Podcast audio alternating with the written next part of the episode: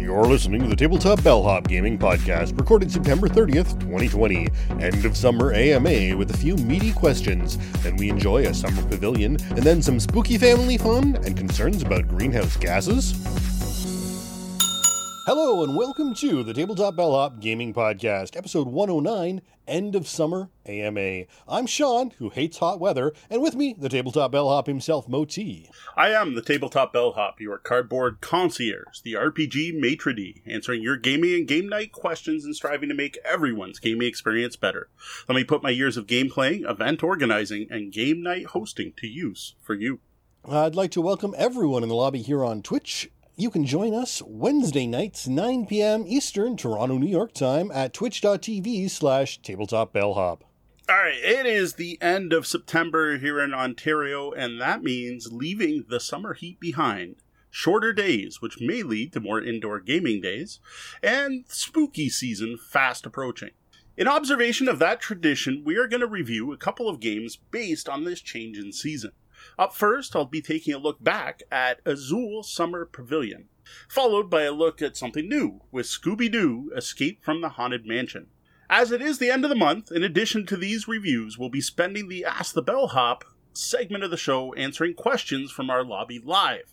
Or if our lobby is quiet tonight, which I hope it's not, tackling some questions that were a little too short to feature in a full podcast episode. We will, of course, be finishing off with the Bellhop's Tabletop Weekend Review, where I've got some disappointing thoughts on CO2 Second Chance and of Watergate. We love interacting with our listeners and viewers. Each week, we're going to highlight some of our interaction with you fine folk. We'll share some feedback we receive, comments on our content, and maybe some gaming discussions we've been part of. We want to share what people are saying, both positive and negative.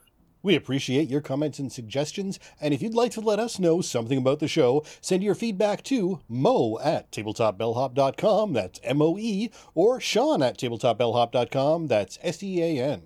You can also hit us up on social media, where I can be found everywhere as Tabletop Bellhop, one word. Well, the other day we reshared our list of games that require little or no physical contact and got a bit of feedback on that. Jennifer Burke commented, I would add the Catan Universe app. Patron of the show, Jeff Zeus, plus one to Consulting Detective and For the Queen for sure. I'd add Disney's Villainous.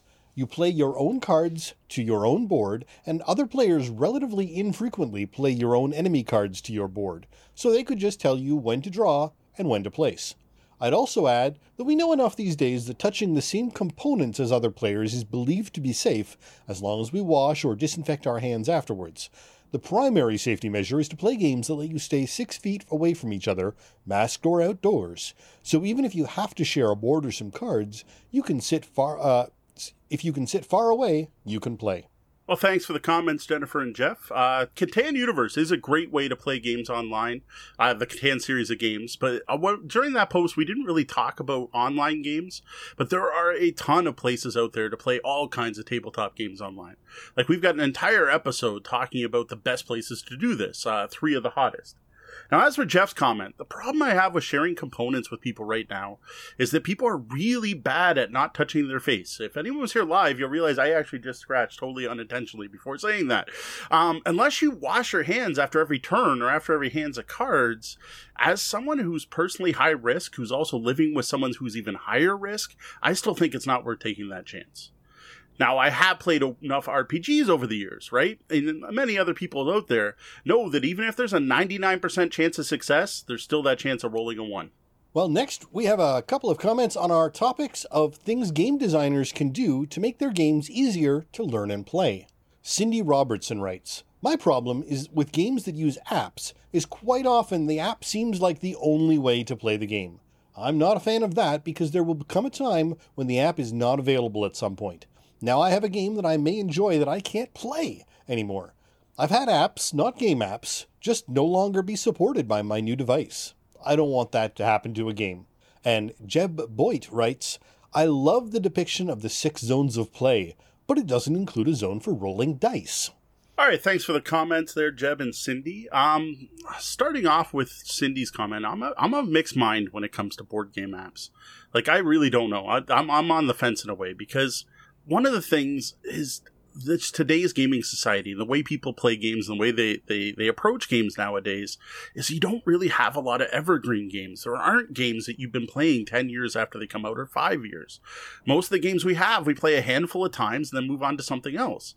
And I can't think of many app based games that I honestly think I'll be playing in five or 10 years or once support's pulled, especially when you think of the games from the big companies. Now, where it is a concern are the small indie publishers, right? The little independent game that doesn't do that well and the company ends up folding or whatever and they can't maintain the app. Whereas a fantasy flight game, you know is going to be supported for a year, two, probably at least five or ten. Whereas something from Joe Bow publisher may not be able to keep it up. So I don't know. I I do worry that maybe uh, the, the app will die first. And then there's the fact for most apps you can find APK files. So even if the game is pulled from the App Store, you can still find the file. But of course, that doesn't work with what Cindy's talking about, where all of a sudden your app just won't play, your your device will no longer play older apps. So I don't know. I, like it's, I, I get it. It's valid. I totally agree with it. But so far, I haven't stopped buying app based games for that point because I know I'm going to get distracted by something else in time. Now, I know you have a stronger opinion on apps and are a little bit more firm in your beliefs. What do you think, Sean?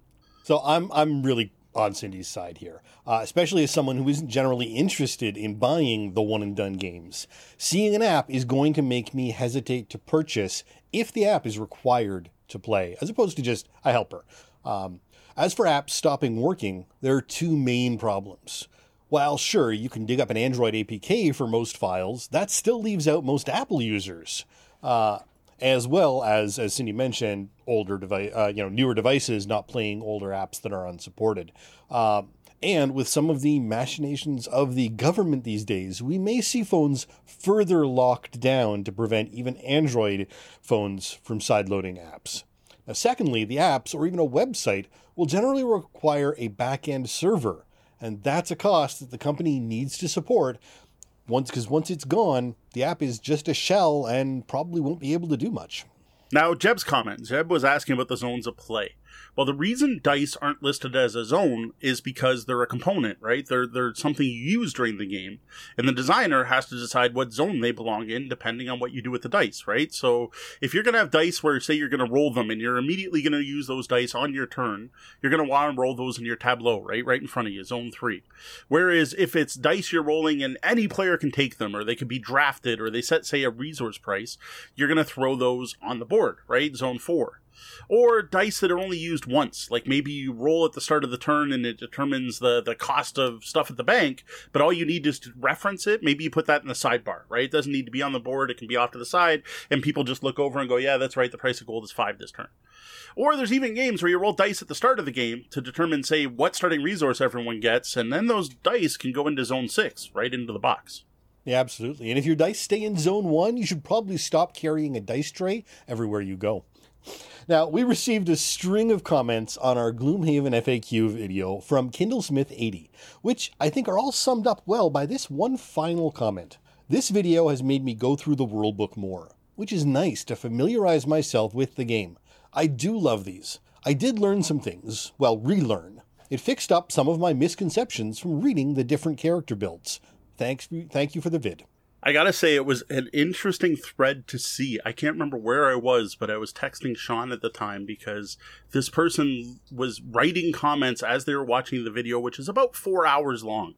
And every few, I don't know, like 30, 40 minutes, my phone would go off and I'd be like, oh, I got another comment. And they'd broken it up into other comments. And by the end, I think they listed eight different comments on YouTube, all of which were like six to 18 paragraphs long. It was pretty crazy.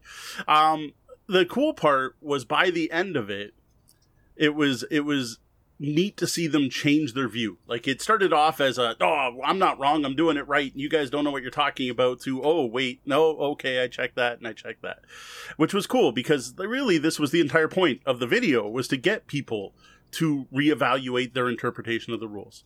And I got to admit, I, like at first it was a, little contra- uh, not controversial, confrontational, I would say, in tone. But I appreciate it. I, I appreciate that the, they went to the detail of breaking down the commentary with um like like timestamps, the whole bit, right? So some of it I had to look up. It was like, no, you're wrong. It only moves three, and I'm like, What? I don't know what you're talking about. But it was it was definitely interesting to see, and I think we won them over by the end. So That's always great. Well, finally, Glenn Flair, uh, Faherty had a quick comment on our unlabeled review from last week. Looks like the perfect complement to charcuterie. I can't argue with that one. Um, seeing as anyone who follows me online who looks at my food porn post should be well aware because you'll often see charcuterie in the background of my pictures of unlabeled. So we even did it again this past weekend. So we had some charcuterie, craft beer, and cardboard. Um, the beer came from the Wellington Brewery in Guelph, where we kind of took part in a virtual uh, beer festival. But more about that when we get to the weekend review. Well, that's it for this week's comments. Thank you to everyone who shares, comments, and interacts with our content. A few quick announcements before we continue. Are you new to our content? Do you wonder why all Moe's pictures have a bell in them somewhere? Well, we won't tell you. It's like a game. Sign up to receive Tabletop Bellhop Weekly in your inbox. That's our weekly newsletter that I write every week and send out usually on Wednesdays. And uh, it features everything we released in the week previous. And man, we, we got to slow down. It's this newsletter's getting too long. We put out too much stuff over too many days, and it's becoming way too much work. But no, there's a lot of stuff there. Check it out. Uh, we've got YouTube videos almost every week. You got links to all those. You got links to all my reviews, any Ask the Bellhops, gaming advice articles. Updates to our master list, all of that goes in the newsletter. It is the best spot to make sure you don't miss out on anything. You can go uh, sign up by going to tabletopbellhop.com and subscribing right there in the sidebar, or go over to newsletter.tabletopbellhop.com. Our Hogwarts battle giveaway has ended. Tune in next week to learn who won. I, I, guess these are announcements. This is something I just wanted to talk about a bit. So, the last few weeks, we've been doing a number of things to improve the quality of our video content in particular. We've done a little bit for the other stuff, like rearranging some new cables for the audio, but mainly the video. Um, and I just wanted to call this out for anyone who may have missed it, especially if you've given up on our earlier content because of the quality. Maybe we've moved it up a step to make it more uh, palatable. And not only did the bellhop get new gear, I got Windsor Pizza. Yeah, I can't complain about that. I'll, I'd, I'd trade in some of the gear for Windsor Pizza sometime soon. So to start, the last five unboxing videos I recorded, we used a new camera for recording, for recording me in the box, and I was a camcorder. That went okay. Uh, that particular camera has a very narrow field of vision, so that part was was it was okay. I, I would have liked. I kind of actually prefer our old camera for that. But the big thing that let me do is free up this camera, which is our webcam, to do a point down shot, to do a close up camera with a blue screen. And that I thought was really cool because then I could get close ups of the components as I was unboxing. You can see that close up effect on our Scooby Doo unboxing that is already live and our Watergate unboxing going live on Monday. Yeah, the Scooby Doo turned out really good, except for when you had characters with blue backgrounds. But if I didn't do that, I'd have problems with the characters with green backgrounds. So there, there are still some improvements to be made there. Um, I need to get an actual chroma key blue, I think might help a bit there. And overall, like I said, I got to figure something out for that other camera, which might involve recording somewhere else, but that's coming soon. The second thing we did was use that same new camera, the camcorder. Technically, it's not new; it just we found a way to use it to um, get a recording of Deanna and I when we played our actual plays, which right now has been Gloomhaven Jaws of the Lion. Now, the laptop itself we're using, unfortunately, can't handle two camera imports. Well, it, can, but it needs a USB 3.0 ports. But whatever, the, the, laptop can't handle it. That's what matters. But what we were able to do is set up the tripod like way across the room, because again, that narrow field of vision, to record us as we played. So what we were able to do is, well, you didn't get to see that live. So I do apologize for those of you watching live. You didn't get to see that angle, but Sean was able to take that video and integrate it into the YouTube version of our actual plays. So, the first actual play featuring this effect goes live tomorrow, October 1st. The real benefit of this is that it makes the play feel more alive. As with a thinky game like Gloomhaven, there's often some card shuffling and thinking and, and, and, and staring at your hand that just doesn't show up on the map view. And it wasn't able to be cut because there was often discussion about what cards were going to be played going on, but video wise, it was really boring content. Another thing we did do to improve that is we have moved our mic position, so you should be able to hear Deanna now when we play, which was an issue with some of our first uh, Jaws of the Lion. So the next big thing, the next big improvement is I have a local techie, um, someone I went to the University of Windsor with in computer science, long-term friend, um, Prowler, for those of you from the Windsor BBS days, uh, is working on making me a new PC. Um, this is going to be one that can handle multiple camera inputs and multiple USB 3.0 parts. And once that's in, we are going to consider shifting all of our video recording downstairs. So once we do that, we should be able to have both cameras actually on the um, on the stream, and we should be able to possibly even get three or four different angles in there. And maybe Sean can even do some cuts once he starts doing the editing and all that fun stuff. So we are really looking forward to those improvements. All of these improvements have been funded in part due to our awesome Patreon patrons. Thank you very much for your support. Yes, thank you all. We love people who drop in and take part in our chat room, the lobby. If you are here live, remember to stick around as we continue the show after the double bell with more chat and content that otherwise only our patrons get. I think we're just going to move on. Uh, one other note before I do, though, is yes, we are working on getting a Canadian merch store up. Um, we are testing out an American merch store. If you go to merch streamelements.com slash tabletop bellhop. You can check out our initial merch store. Now, no, I just set that up quickly on Streamlabs. It was just a thing where I uploaded some images. I really couldn't tell you how good the quality is. We haven't ordered anything from there because, well, we're in Canada. As for a Canadian store, we are working on something. So for those of you who want bellhop merch, it's on the way. And that's streamelements.com, not Streamlabs. Yes, streamelements.com slash tabletop bellhop. We're here to answer your game, gaming, and game night questions. You can send your questions to questions at tabletopbellhop.com or head over to tabletopbellhop.com and click on Ask the Bellhop. Social media works too. We're everywhere as Tabletop Bellhop one word. Now, the best way is for questions to go through the website. I'm not going to say no to a question asked anywhere. It is the last Wednesday of the month, and that means it's time for another Tabletop Bellhop AMA, where we will be answering the questions from the fine folk in our chat room, the lobby, or in Discord, or anything that's come in over Twitter in the uh, preceding weeks. Now, thank you everyone who's taken the time to join us live tonight. Uh, these Q and A periods are always a blast, and the more people we get in the lobby, the better it gets. We try to do these uh, at least every other month. We're we're not sure if we're going to keep doing them every month. Last month we did skip. Um, this is the end of September, right? So summer's out. We're done with summer, and we have officially moved into fall. So what I thought would be interesting, and just to just to give people like a a narrower focus than usual because usually we open this up and we're like and everyone just kind of goes oh i don't know what to say. So i was wondering if anyone had any questions about transitions or or switching from one thing to another right? Now no again this is an ama feel free to ask absolutely anything eh, as as you wish but it would be cool to stick to the topic plus it's just some inspiration to go on if it's just something to get the discussion going all right, well, we don't have anything in the chat room just yet. So to get things growing, we have a question about transition editions in D&D. All right. Christoph Vesna writes, I'd like to submit a question if I may. In your opinion, would it be more beneficial for an RP group to keep rolling with D&D 5 Ed or to drop back to 3.5 or Pathfinder? We have a few players who love trying to make all these oddball character class combinations, and I think it may be easier in 3.5 or Pathfinder. However, I'm not sure if it would be worth it in the long run. So we have someone who has a group that likes customization in their RPG games, specifically in D&D. And they are wondering about switching back to an earlier edition of D&D because D&D 5e doesn't have as much customization. Now, I will say D&D 5e does have a ton of customization. It's not like the options aren't there, but it, they did remove a lot of the the min-maxing, the the trying to combo your character class with the perfect stats, with the perfect feats, with the perfect skills, with the perfect prestige class, and the perfect magic items and all those things, right? To try to get the most optimal build to do the thing your character does best better. And in 99.9% of the cases that was win combats because that's what you do a lot in D&D. Now this isn't a judgment on D&D or that style of play. It's perfectly valid way to play that I have enjoyed greatly myself.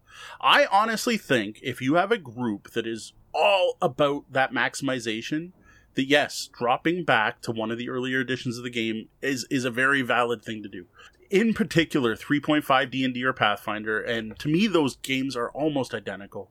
I actually like the flavor of pathfinder more. I love the whole pathfinder society element and the modules are amazing. Like that's what paizo got famous for was writing good d&d modules. They they owned dragon magazine for years right? And then when D&D went to 4th edition, they went, well, we kind of like the way we were playing before and wrote Pathfinder. That's basically what it is, right? So Pathfinder I almost recommend more than 3.5 for a slightly better focus. I like the background better. And if all you want to do is be really good at things, their mission based system, the whole Pathfinder Society thing, very much drives you to that point. 3.5 still is valid. Personally, I would recommend fourth, but I obviously the fact that um, Christoph didn't bring it up, that's probably not an option for their group.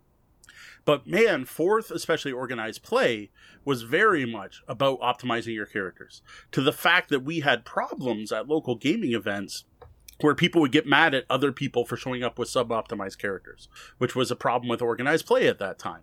Because organized play at that time, you only got the reward if you passed the mission, and if you weren't there with an optimal build, you were sac- ruining someone else's play experience, and now they couldn't go to Gen Con to get the other shiny thing to bring home. So there's all kinds of things there. But yeah, I, I don't. There's no reason you need to be playing the current edition of D and D. Like, yes, it's the most popular right now. It's the most popular of all time, supposedly, according to Wizards of the Coast and their numbers, which I fully believe them on, actually. Um, you got shows like Critical Role. You got tons of people. Like, just looking at my Twitter feed, the number of people talking D&D constantly is shocking. Like, a, a crazy amount of people talking D&D all the time but there's no reason. The old books still work. Like there's nothing that ruined it. And especially for 3.5 D&D and Pathfinder with the OGL, there is so much content out there. You're not going to run out. There is a lifetime's worth of adventures and modules.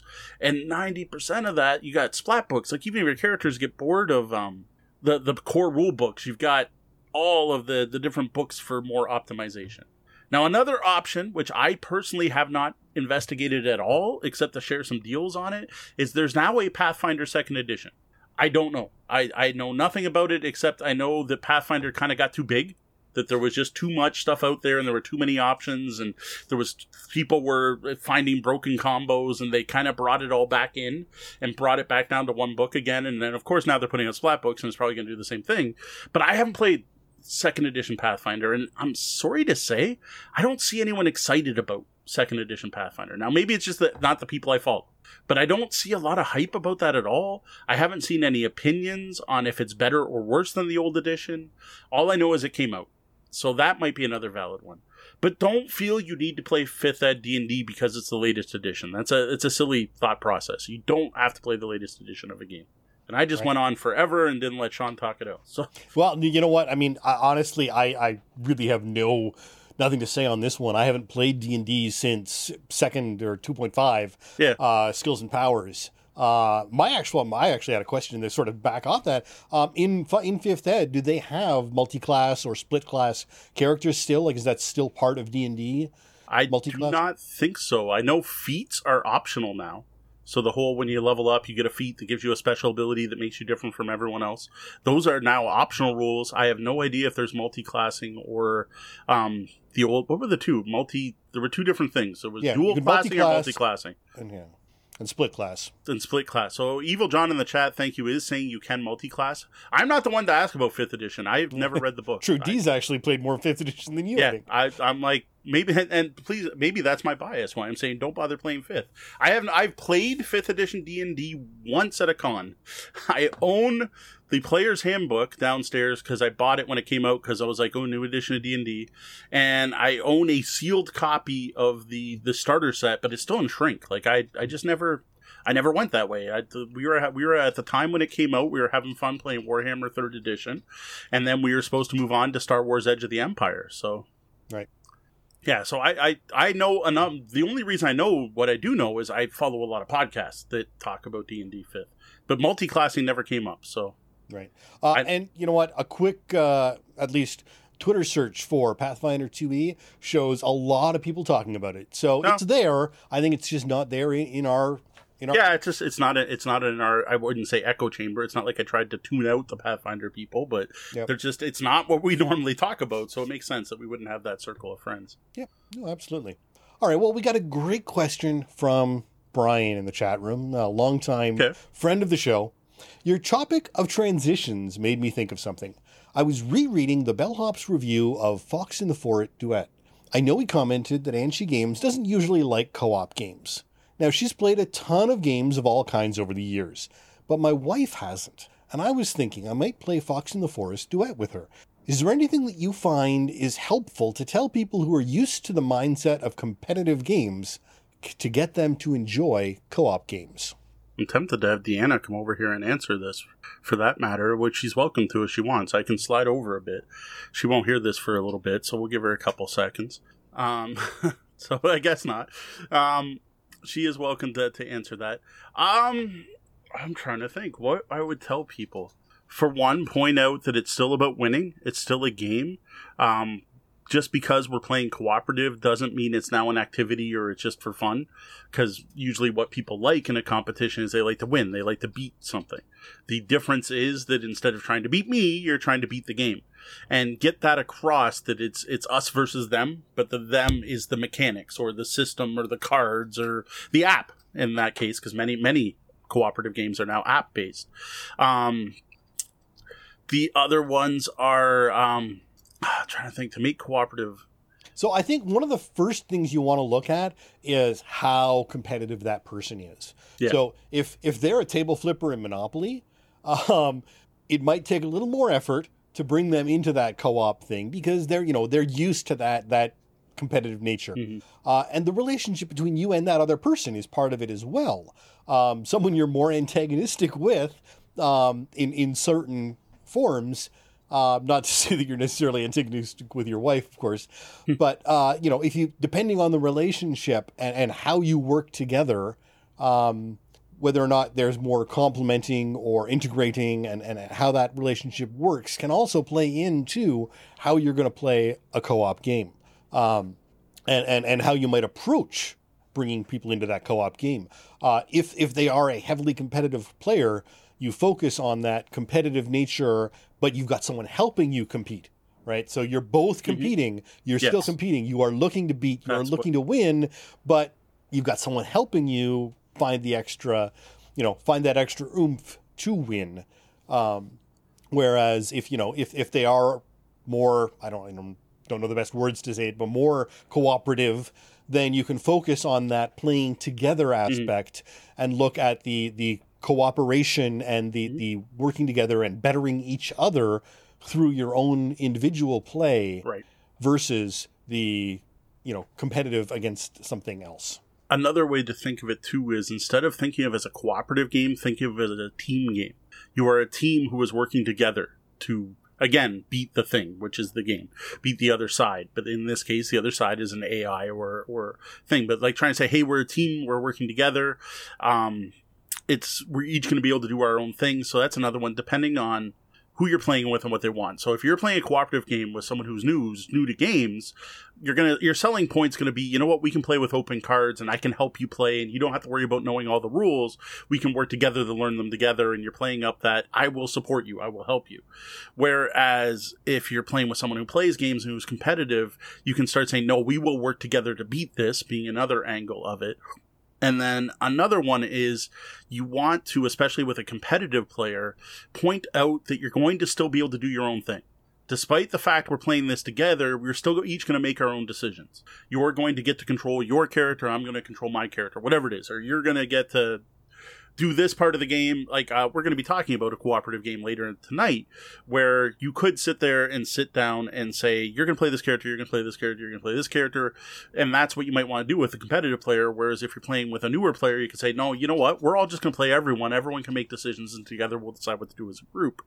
Whereas I think with the competitive player, you want to kind of segregate, right? You're going to do your thing, I'm going to do my thing. The other thing you might want to look at is, um, I'm trying to think of the silly term I've heard for this. Ah, I can't remember it, but it, it's it's it's semi co-op games. So games you can play together, but there's still a winner. So uh, who's going to play better, right? Who's going to do the most? So an an example of that is CO2, which we're going to talk a bit about later tonight. The competitive mode on that has been changed to a competitive co-op because if you don't work together, you're going to lose. Whereas if you work together, one of you is still going to do better. Another example of that are the Marvel Legendary games. All of the Upper Deck Legendary, it doesn't have to be Marvel actually, all of the Upper Deck Legendary games are actually competitive games. Like, yes, you're working together to defeat the villains, but at the end of the game, you're going to go through your deck and take out all the ones you defeated and add up the points. and whoever has the most points wins. So that might be another way to approach it. Now that's not going to help with Fox and the Forest duet, for example, or say Codenames duet, but it is going to matter if you're just trying to I, I wean a person off the comp- competitive games into co-op. That might be a good gateway, a way to to yes, we're we're doing this together, but one of us wins, and perhaps you could take that and add an element of that to a pure co-op. So if there's some way to change it so that I'm trying to think in Fox of the Forest duet off the top of my head, you could grab the, whoever collected the gems could collect them, like put them in front of them, and then the winner of the two of you, even though you won the game, is throughout the game who collected the most gems. Or I'm trying to think of other quiet a pandemic. No, you can't collect the cubes you've cured because if you collect the cubes you cured, there's a thing about running out of cubes. Maybe you can mark down how many things you've done, right? You could add a scoring system to it, and that might interest a competitive player more. Interesting. All right. Um, we got we got some great people in the chat room, but they're being quiet yes, they are. It's an AMA. Come on, people. Thank you for the question, Brian. All right. Well, we got a question from Jeff, who's not with us in the chat room, but he's with us here in spirit. Yes. So, what inspired you to make the move from blogging to podcasting? All right, so that Sean's got some history in that one. Sean, it, Sean pushed me. That was pretty much it. Um, goes back to Breakout Con, the first one we ever attended, a dinner we had together, and Sean has been pushing me to try to podcast for many years now, and he kind of got us to the uh, got us to that point where we we had seriously started talking about it. So I don't know if you want to lead up to that, and then I can go on to the next thing that happened that made it more of a reality. Yeah, well, I mean, Mo had been had been had been blogging for for ages, so I yeah. think that's uh, you know that that goes the history of that goes back a very when did when did WGR start? Two thousand and two. 2000 so it's 2002 the blog and the the online forum yeah at the and, time and, it was a forum it was yeah. a, a pro boards forum i launched in 2002 so we started with that. And you know around that same time more or less uh, podcasting started to break out in some some circles. Uh, you know it wasn't really until the ipod made it huge that it became a really big thing uh, and the iphone dri- driving on from that. But it was you know it was there in the background and i i got involved listening to a lot of the early podcasts. Um, and it just seemed like a great way to get information across to people uh, as well as just being in many cases, two people who knew each other having really good conversations about a topic.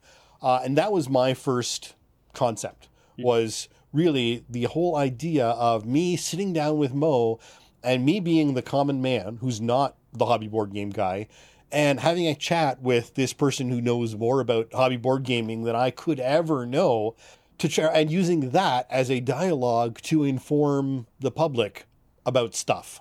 Uh, we didn't really have there was really wasn't any more concept than that. Basically, I wanted to chat more with my buddy who lived four hours away, and it was a topic that we had the ability to uh, to talk about. You know, it was it was it was something that we could inform other people about. Uh, fast forward to you know 2018 Breakout Con. Uh, I managed to get Mo and D together at a table and discuss this with them. And I don't think we'd ever really talked about it with Dee there before. No. Um, and her knowledge and her her blogging experience uh, and her SEO experience was something that she was able to sort of reframe into what we were talking about and understand and, and understand from a business point of view that it was technically possible to make that into something. Yeah. Yeah, Deanna really pushed it. She thought it would be a way to promote the blog. I had come up with a name. That was another big part of it. I don't even know when I came up with the name, if it was in the shower or whatever. And I wanted to do something with it. I wanted to rebrand the Windsor Gaming Resource. So what I used to blog, it's still there. If you go to windsorgamingresource.com, I think it's still there, wgr.com. It's a Windsor Gaming, windsorgaming.com it might be at. It's the blog's still up. I didn't take it down. It's still got all the old content on it, though I did notice a bunch of the uh, the images images are dead because they were linking to things that are no longer there. And I used to use Photobucket for all my image storage, and the Photobucket, as far as I know, was long gone. I know it switched to a paid model. Right. so that's kind of gone. So I was under Windsor Gaming, and I wanted to separate myself from the Windsor Gaming crowd. Nothing against the Windsor Gaming crowd, but I, I wanted to to be more global because I'm like, who's going to go to the Windsor Gaming Resource for a review on a Paranoia game? Like, who cares about Windsor, right? So I wanted to separate that. I wanted the Windsor Gaming Resource to still be around, which it is on Facebook, and I'd still promote local events, but I wanted it separated from me talking about games and that. So I had come up with this idea of the tabletop bellhop, where I and and it was also inspired by the R- RPG podcast Happy Jacks, which is a Q&A show. Now, Happy Jacks is we didn't go we deviated from what Happy Jacks does. I kind of hoped it went that way and it didn't. I don't know if it's a bad thing. They have very long Q&As. Like like people write in short stories almost about their gaming things that happened in, in the RPG sphere. And then a circle of hosts talk about those experiences and what went wrong, what went right, what the people could do better, you handled it well or not. And it would have been cool to kind of go there. Like if I would sit there, you know, last Thursday I was sitting at a Goblin Con and at Goblin Con I overheard this conversation and it made me feel uncomfortable. So I did this and here's what the person did. You know, like big long and then Sean and I talk about it. That was more what I thought we'd get, which is fine. We didn't that's perfectly cool. We did get some longer form things, but I kind of had the idea for this, for the the question for it. And we talked about it with Sean, and at the time, I was a huge fan of the Misdirected Mark podcast. Still am, actually. I shouldn't say I'm not anymore. But the hosts of that show were there. So after the conversation with Sean and Deanna, I decided to pitch them and say, hey, would you be interested in this? And at the time, they're like, oh, we don't have a board game show. And I'm like, but I want to be a board game show. I want to be a tabletop show. I want to do both. I'm like, well, we want a board game show because we already have a bunch of RPG shows. I'm like, I guess I could do board games, but I do want to be able to talk about RPGs because at the time I was playing both. So I don't know. It, it, and at the time, they were going through some restructuring. So different people were becoming in charge, and the person I thought was in charge was like, I can't tell you because I now have to ask my partner. And I never heard anything back. Like weeks went by, and I'm like, all right, I guess I'll follow up at some point. And that's when, when I don't know, the the sword dropped, the the the, the guillotine dropped or whatever. And all of a sudden, I had been working in the automotive industry for 22 years. I was suddenly told I was out of work. So that all of a sudden, I'm like, wow, okay. time for a life change. Um, I got to admit, I pretty much hated working in the auto industry. That's why I think I have as much gray hair as I do now. It was a stressful thing. I didn't come home happy very often. So we took that happening as an opportunity to try this out. So that was that was the whole thing. So we were gonna sit there and give this a shot. We're we're gonna I got a hold of Sean and said, All right, we're gonna go, we're gonna do it.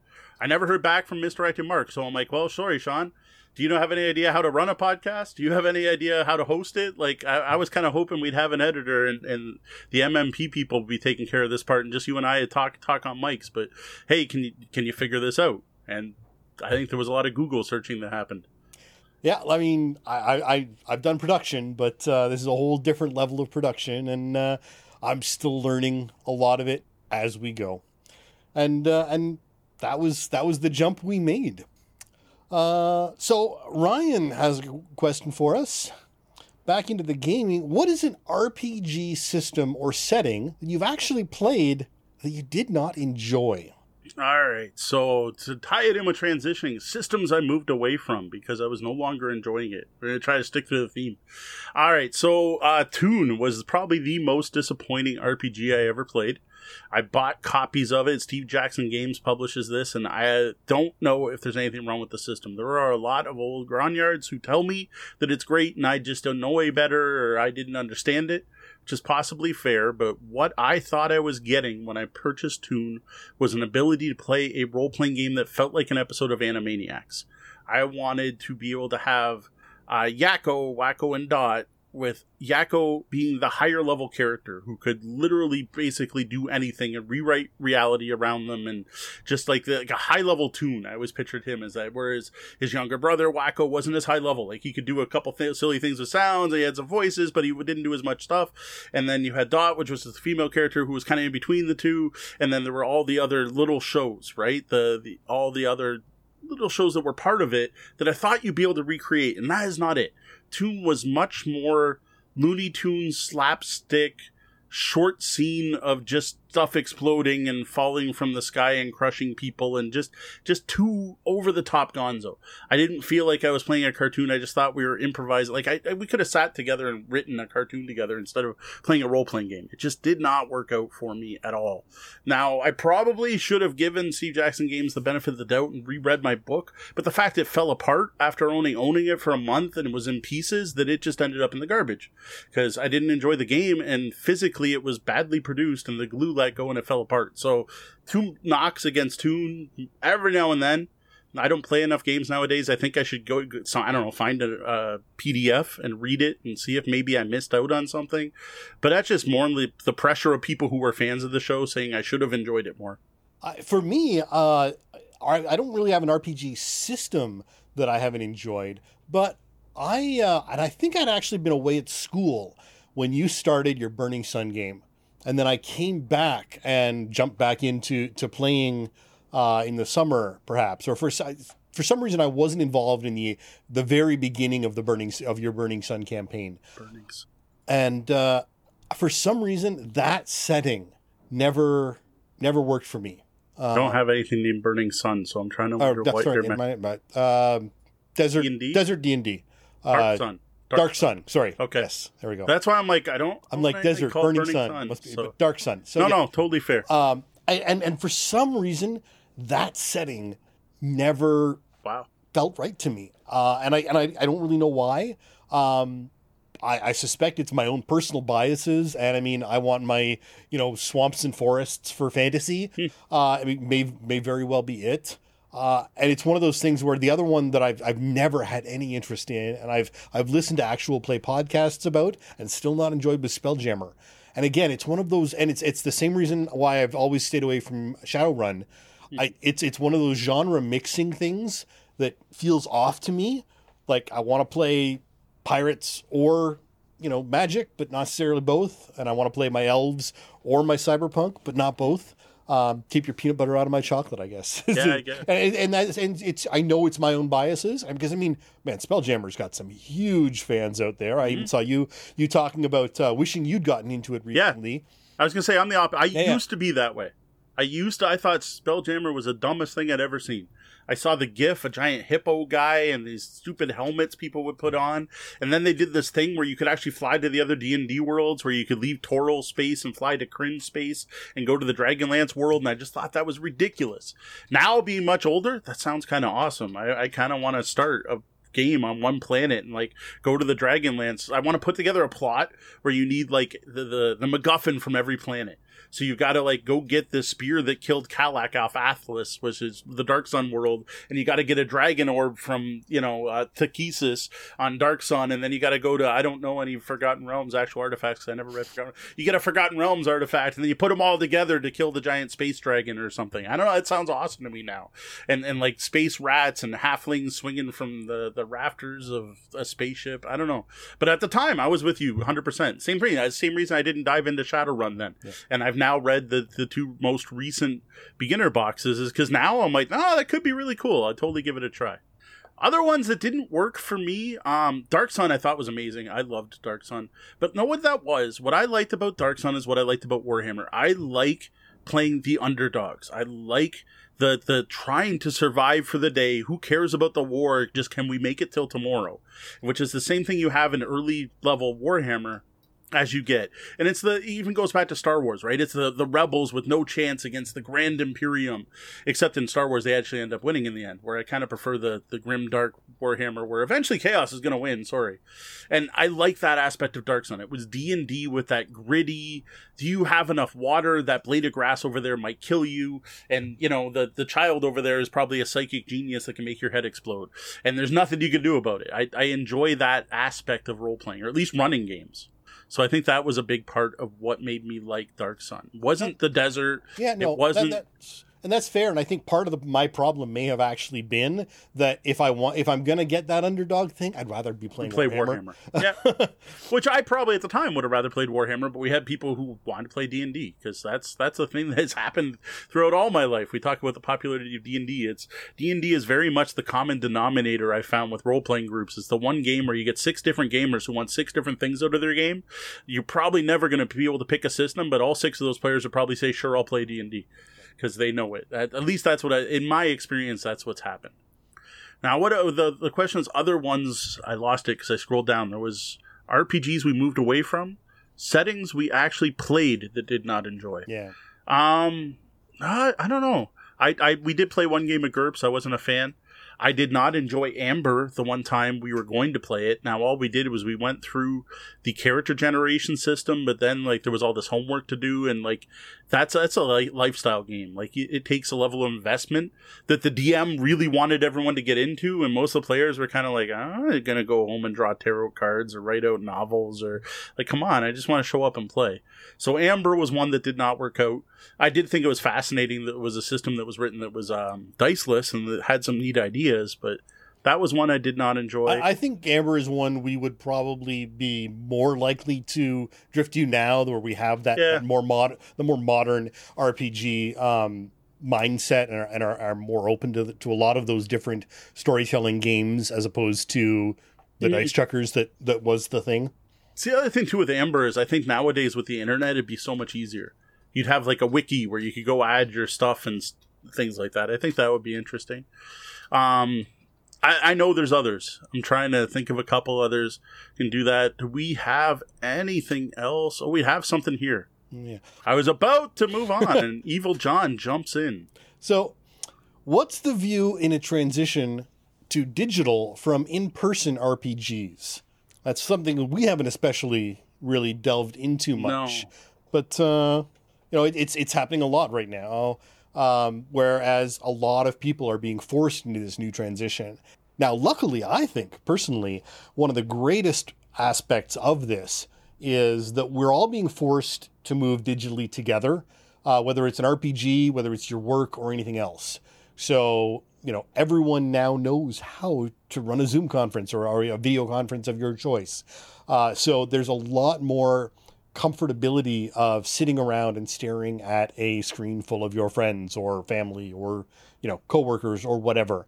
And so that that that force uh, you know that um, momentum has helped all of us uh, become a little more engaged. And then with that we've had this explosion of new options to focus on the role playing part as well as the communication part, which has already sort of been handled.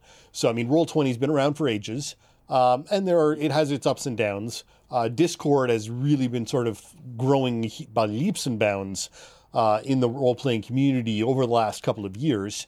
And then uh, we've now got other thing, other options showing up. We talked about one last week, uh, the the Nomad, um, the Owl Bear, the Owl Bear, yeah, uh, Owl Bear at Gnome or whatever it was called. It was something strange.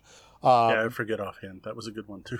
Uh, and then uh, we've got you know the board game uh, Owlbear Rodeo. Owlbear.rodeo. There we go. Just you know a really quick and simple way to get things up and running when you've already got Zoom or whatever mm-hmm. uh, running for your competition. Uh, there are other ones like Foundry ta- Virtual Tabletop where you can buy your own and run your own server in your own for a bunch of different games. Uh, or Kickstarter's had had some new ones. I'm I'm waiting on hearing. And I should be anytime today or tomorrow. I think getting my uh, my my login for Roll. Uh, R O L E, which is one of the new ones coming up, which is a lot more focused on sort of a whiteboard and communication with a little bit of dice and not as heavy on the dungeons as something like Roll Twenty is. Uh, so the again, because we're all forced to move online, that has helped the role players who tend to be a little on the more technical, technically, technically savvy side or adaptable side to move with relative ease there. So, view on transition to digital. I personally still prefer playing in person. I think I always will. I know a lot of people though who actually now prefer playing online. That have gotten so used to it, the fact they can do it in the comfort of their own home. They don't have to go out. They don't have to meet with people. They don't have to worry about who's bringing the drinks or any of the, the social graces of it. They don't have to worry about what they're wearing, whatever it is, whatever the case may be. They actually prefer playing online the other thing is online has opened it up for people who don't have local groups, which I think is amazing. And that even pre-pandemic, post-pandemic has been an awesome thing. Like there are so many people. And then added to that is it has added a level of safety that was missing before. Before you used to be stuck with who was local. And a lot of us put up with a lot of crap we probably should have never put up with just to be able to game. The, the gaming was worth enough to us that we would take risks and potentially hurt ourselves and others just to be able to play. Like, I don't mean playing with sharp knives. I think people understand what I'm saying. Is is there were are some people you don't want to game with, and it used to be you were stuck. You're like, I either I play in this D and D campaign where the DM's a jerk and he's gonna kill my family and he's gonna make things happen to my character I don't want to happen, but it's better than not playing at all. By being able to play online, you can leave those people behind. And if they're having their fun doing their thing, they can still stay in their basement doing their thing together, or that player is eventually going to be left with no one to play with. And then when they get online, online it's really simple to close a chat room or to block someone or to mute a channel or any of that, which is, I, I think, a really good thing. It's it's something that people could not deal with in the past. And like I've met so many people that have been damaged from prior role playing game groups, like players at public play events who come in and I can just tell like there there there's a certain a mannerism that players have that I'm like, wow, where the, the you played with DMs who did bad things. And that's sad and it sucks. And it's awesome that you don't necessarily have to everyone does not not everyone has to go through that anymore. Now, of course, there are still people who don't have the internet and everything. So that is one of the small problems with this is it is adding a level of classism to role playing. That if you don't have the technology, you can't play online. Which thankfully nowadays isn't a problem for most people. Like the technology is much more readily available, but there are still people out there who can't do a Zoom meeting, who don't have the technology, who don't have the smart devices to be able to play online. And I don't like that that is creating a divide. And I don't know if that'll ever be fixed. Yeah, unfortunately, I think one of the biggest uh, problems with the transition is the people who are already role playing can transition, but we are losing during this time of pandemic mm. the ability to get people into the system, right? You don't have yeah. that group of teenage friends coming home after school and opening up the red box or or whatever to sit around and explore this awesome thing that is role playing because they can't. Um, and more than likely, they're going to sit down on, uh, you know, FaceTime and watch a YouTube video together or something um, because they they aren't there there isn't that same interaction when you're sitting there with mm-hmm. those rule books and those character sheets right in front of you. Um, and it's it would take uh, you know strong parenting from a number of different parents. You know, you, you almost need a group of role playing parents to, to bring their kids together and hope they all get together and, you know, hope they all get along in the right uh, dynamics in order to, to pass that on. Though on the other side, what they might find on YouTube is many people sitting around playing D and D, which could get them interested in role playing, which is something we didn't have. You can now consume role playing as entertainment as as passively, right? You can watch, you can as a sport, you can watch Critical Role, you can watch. Oh my God! Like I, I think our list has 350 different actual play YouTube channels on it, and I'm sure I don't have all of them. So there is that now that aspect of people discovering games that way, and I think in a way that has replaced the I was at Kohl's and bought this weird looking red box and then went home and went, oh my God, showed my friends. Now it's the, oh my God, I discovered this thing called Critical Role. They're playing this game called D&D. And I think that's kind of replaced it. I, Again, I don't know if that's good or bad. It's just a change. It's just a shift. Yeah. Because the other thing is role playing nowadays has been around long enough that it's a verbal tradition. I don't think there's, I, like, people are shocked when I tell them they're like, "Oh, who'd you learn to role play from?" I'm like, oh, "I took the box off the shelf and I read it and figured it out." And people are like, "Whoa, no one does that now, right?" Like you're always introduced to it from someone. Yeah, it's it's interesting because I I struggle a little bit because I, for me, uh, I, this is heresy because this is something we do. I don't enjoy role playing actual plays.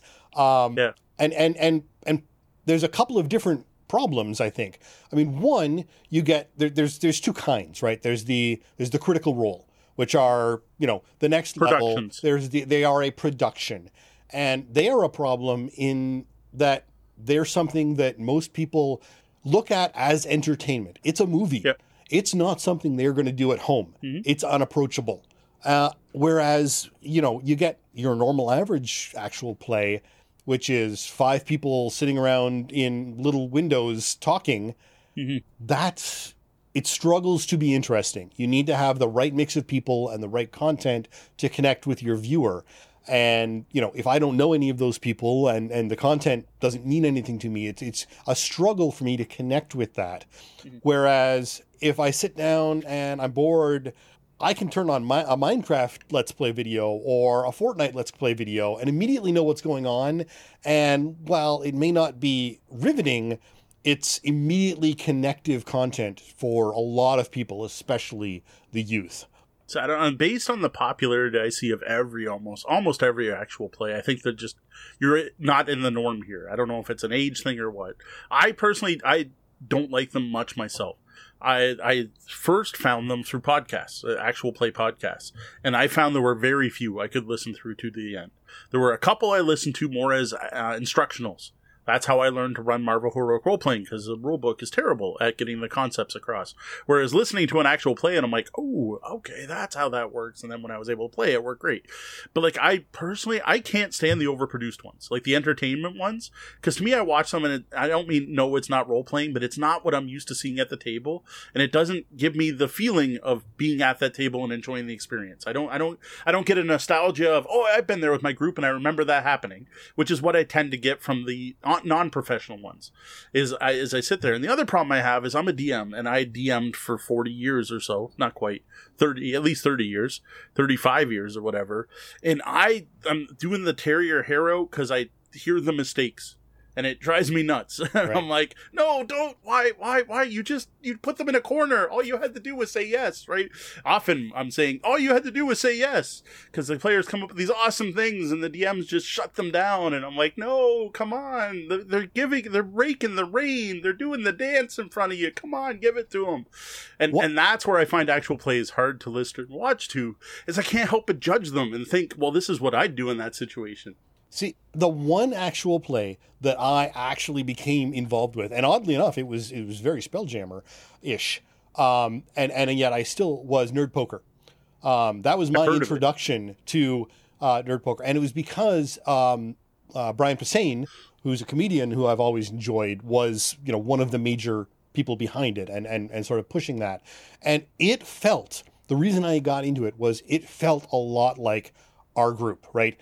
That we it was he, it wasn't over the top comedy. They weren't putting on voices. It was a bunch of guys who have been sitting down at a table. It happened to be in L.A., but sitting down at a table for years playing, who decided to put a mic down on the table and play.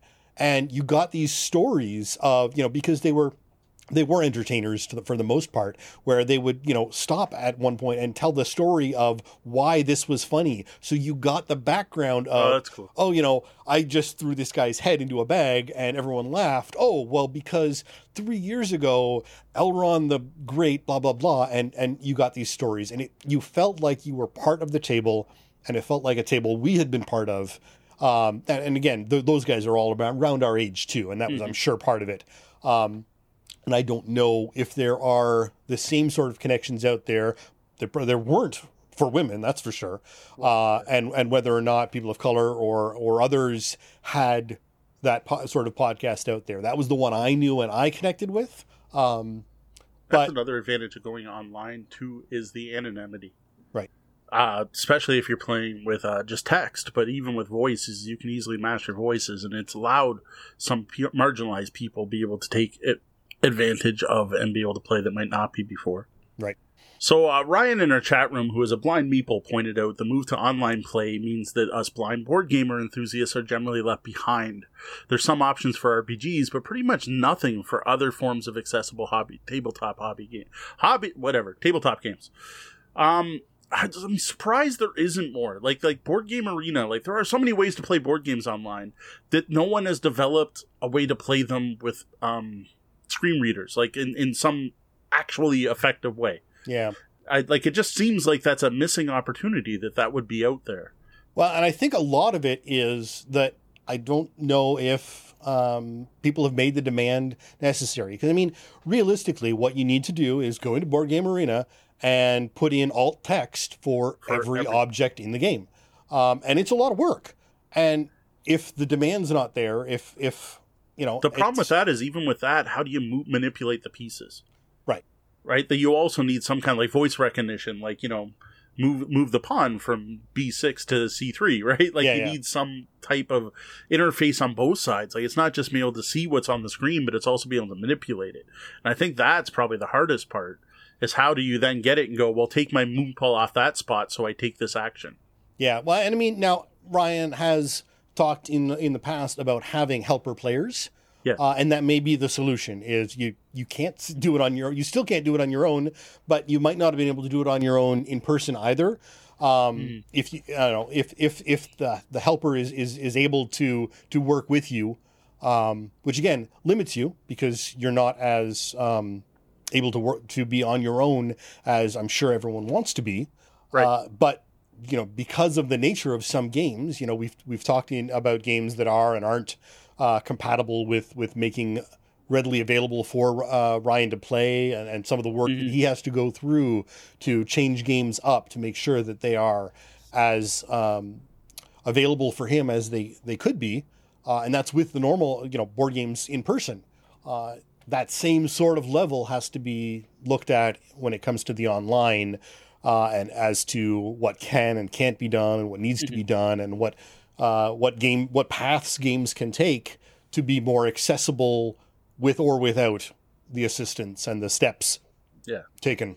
I said one of the things Ryan's noting is that yes, he could play with assistance, but when asking for that assistance, he's getting silence, which it's unfortunate. Yeah. So apparently, there's a, there's an online Dominion implementation that's accessible, and Slay the Spire, uh, and some uh, fan made Magic the Gathering apps. That one makes sense because it's all the cards, right? Right. You you be able to get the cards. It's just it's kind of disappointing that's not out there. Obviously, there's not enough demand for people to have created it, and I think part of that is the the people haven't known to ask for it. Well, and part of the problem is, I think, you know, a lot of the accessibility we've seen growing in demand and the, the, the, the growth of the industry of accessibility was forced by uh, the Americans with Disability Act uh, and Yeah. similar, similar legislation in various countries. Uh, but that sort of legislation doesn't exist online. And, and that's where we probably, you know, and, and I'm not someone who is heavy on supporting legislation, especially not in the online space, but it may be something where we need a push. Um, and it will probably, unfortunately, come from Europe because that seems to be where they're actually willing to legislate online uh, things. But, you know, if, if it's going to take that sort of a push, like the uh, ADA Act in the States did, to make sure that these people are being heard, that may be, that may be what it takes. And, and you may have, you know, um, websites proudly announcing that they are accessible. Yeah, I would love to see it to be honest, but yeah, I think it needs it needs a push from somewhere. Yeah. maybe maybe it's a Kickstarter that someone can start on. Like, uh, I there are definitely like Ryan's mentioned them before. I'm blanking out podcasts that talk about these topics. Oh, Like, absolutely, absolutely. they just need to organize, I think, and like get a hold of Board Game Arena and say, hey. Can do something for us. I don't know what, but something. And if you get enough names on that petition, people might pay attention and take notice. Absolutely. Uh, and I think, and definitely, I think Board Game Arena would be the right target. I Yeah, like, they- that's the one I they think, have like- the they have the market share right now. Yeah. Uh, by by and large, um, I, don't know what their numbers are right now, but I know they're still ridiculously high. Yes. I'm talking about things changing once the pandemic hit and shifting to online. Man, that's they did a good job on that site keeping up with growing uh, usage in the early days of the pandemic. It's interesting. Oh, right now there's only actually six thousand people online playing board that's games. That's actually way lower than it It's- was. it's But much most people lower are right back now. to work now because yeah. you know school and school and work are a thing again school and uh, work are a thing in again. whatever format. It is is definitely a thing. Yep. All right, I think we'll do one more from Jeff, and then we will move on. All right. So, why do you think that more people seem to have seem to find success making content about games than find success making games, publishing games, or even you know running a game store? Are, are there more people finding success making content about games? That's the only part I don't know. I don't know if, if the basis for the the question is actually true. Um, we are successful content creators, but most people who are, I think the big thing uh, is that most of the people making content aren't. I'm not saying they're failing. Are not successful at making content. They're successful and in their spare time make content. Like there, there are people who have full time jobs. There, there are very, very few people in both the tabletop, well, the tabletop industry, and both RPGs or board games that do it full time. It is extremely rare, and I think that it's a lot easier if you're working a full time job, have kids, family, and lots of obligations to produce the occasional blog post, right? Or to get together with your friend and record a podcast. We do a heck of a lot more work than most podcasters casters do because we try to put out our content on three fronts. We want audio, video, and and text. We want people to be able to listen, watch, or read. Not everyone does that. Actually, I don't know anyone else that does that for that matter. And I'm not trying to brag. I'm just saying it's different because we have the time. This is my full time job. I have the time to do that. And Sean works from home, so he has the time to do the editing. So he doesn't have the the commute or anything else to get in there, and he has the the, the free time in the office to do it in. So I think why you see more content creators out there creating content is because they're passionate about the thing whatever that thing happens to be, whether RPGs, board games, or whatever, snorkeling. They're they're out there creating blog posts or recording podcasts, and, and part of that too is accessibility it is really simple to record a podcast now. Like um, there's Podbean or there's a couple other ones where you just get the app on your phone and you literally hit record and talk and you're done. And then it publishes it for you and even puts ads in, and you can make money on it. Uh, Anchor is another company that does that. There are, if you are into the OSR RPG, if you're into the old school AD&D first edition style, Anchor became the haven for that type of player in that group. There are hundreds of OSR podcasts on there because everyone has a, had a phone and they could figure out how to hit record and put it out on there. So I think that's the big thing is is is content. I don't want to say content creation's easy, but when compared to making a game, or publishing a game. Now, running game stores is something completely different. I think the only reason it's easier to make content than running game stores, I think game stores are almost impossible to be profitable in today's day and age. You can't just be a store that sells games. Try try you, and be a bookstore, for instance. You know, it's, yeah, it's, like just trying to be a bookstore, right? You have to have something special there to draw people in. And with the pandemic going on, like I'm amazed that our local stores are still open like like because there's no reason to go there now like like i don't know some of them are still running events and trying to be safe and social distance and masks whatever i personally too high risk to, to even consider tra- checking it out myself but they're they're struggling right so i don't know i i, I think that's what it is is that, that most content about games is hobby content it, it's successful people using their spare time to talk about and create things for things they're passionate about. They're passion projects. They're not businesses, right? They're not the, the, the, the other thing like there is no success to be had like except for pride right? Like they're they're doing it as because they love doing it. So they're not worrying about making it for that matter. It's it's uh, a lot of it is sort of again what you decide decide define as success uh, and, and and what you're what you're looking for and what you're what you're trying to achieve.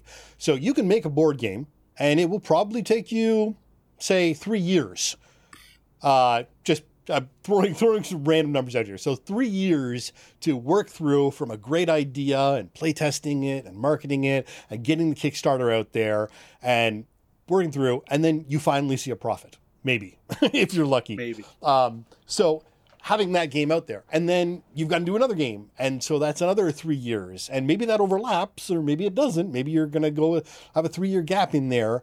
Um, and so the the time investment to get a, a something out there like a, a game is is huge. Uh, even even writing an RPG manual. I mean, that's not you know you're looking the work of of the concepts and the the writing and then the the editing process and layouts and all that stuff takes forever. Whereas we can sit down and in four hours put out a RPG or uh, sorry a Gloomhaven FAQ that's based off of someone else's content and with our own, you know, based off of someone else's content, with our own twist and our own discussion and dialogue over our that. Our own bitter banter. Our own bitter banter. There we go. And and turn that into something. And for us, that was successful. But yeah. what that means as uh, for successful, is not a financial thing. I mean, that No. did nothing and probably never will do anything financially for us. Uh, the, the the two years we've spent on this podcast have been successful in many ways, uh, but not really financially. Um, they've gotten us to to meet and know great people and great connections. Uh, gotten an opportunity to play games we may never have gotten our hands on otherwise, uh, and that's a personal success that that we were looking for and we wanted and we got.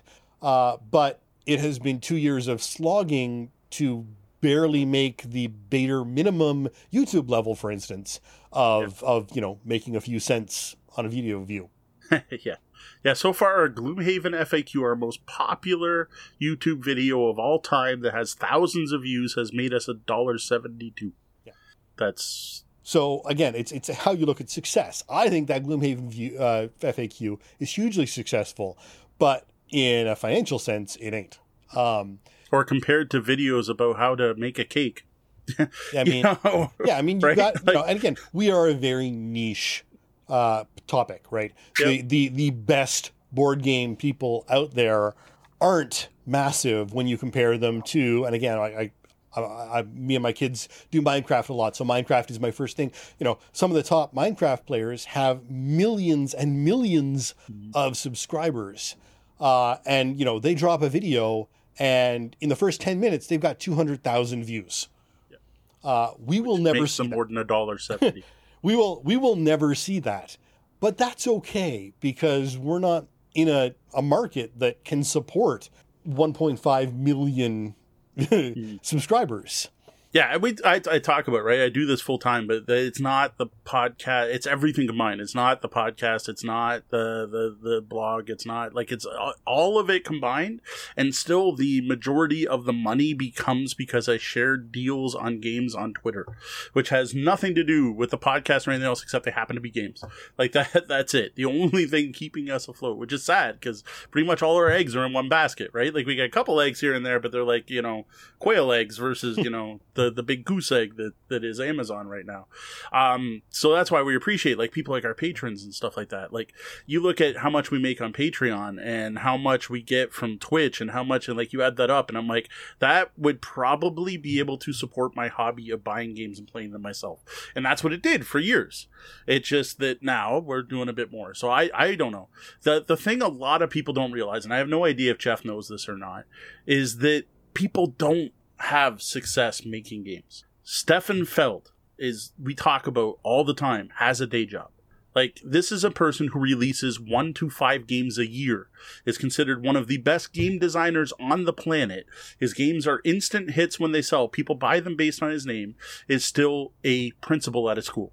And not I, I don't know if it's by choice or not, but like the fact, or if you get into role playing, you start talking about like Wizards of the Coast. I don't know if this number is still true, but the last time I checked employs eight people. RPG books are written by a heck of a lot more than eight people. Wizards of the Coast, Hasbro funded role playing division is only able to employ eight people. That's it. And there is stuff like PR managers and stuff. They're not necessarily game designers. I don't even know if Wizards of the Coast currently has a game designer on on roll. It's just they're not game designing is not really a a full time job. It is not something you get success at. Game publishers tend to be have jobs and then finally make it. So an example is Stronghold Games. I think it was two years ago now. Was finally Stephen Buonocore of Stronghold. He's now retired. Actually, he's done well enough, but was able to quit his full time job, which was being a stock trader on the New York Stock Exchange, where he literally went downtown New York to run Stronghold Games full time. And that took him 12 years, I think, before he was able to get to the point he was able to do that. And then eventually he was able to merge with another company and things went great. But like I, the, the amount of success in this industry is very small when you think of it as, are you able to support a life from that hobby? It, it is minuscule, the number of people who manage to pull it off. I mean, you look at let's let's let's look at Critical Role, right? Critical Role is a massive success, and no one is denying that. But it was almost the end of their first season before they were make able to make minimum wage. Yeah. Uh, now they're doing well now. I mean, no, I, Yep, and I don't know what their, and I don't know what their numbers are. I but uh, all the research I'm able to do shows that you know in that first season again, it took them a, a, a season to make minimum wage. Um, and so and all of those these people at, at the time had other jobs. Yeah. Like they, they also did Critical Role. Yeah, absolutely. It's it's one of those things where, again, even even getting the big numbers doesn't necessarily mean success in a financial way. Even if, as uh, you know, within our hobby, it's a massive success.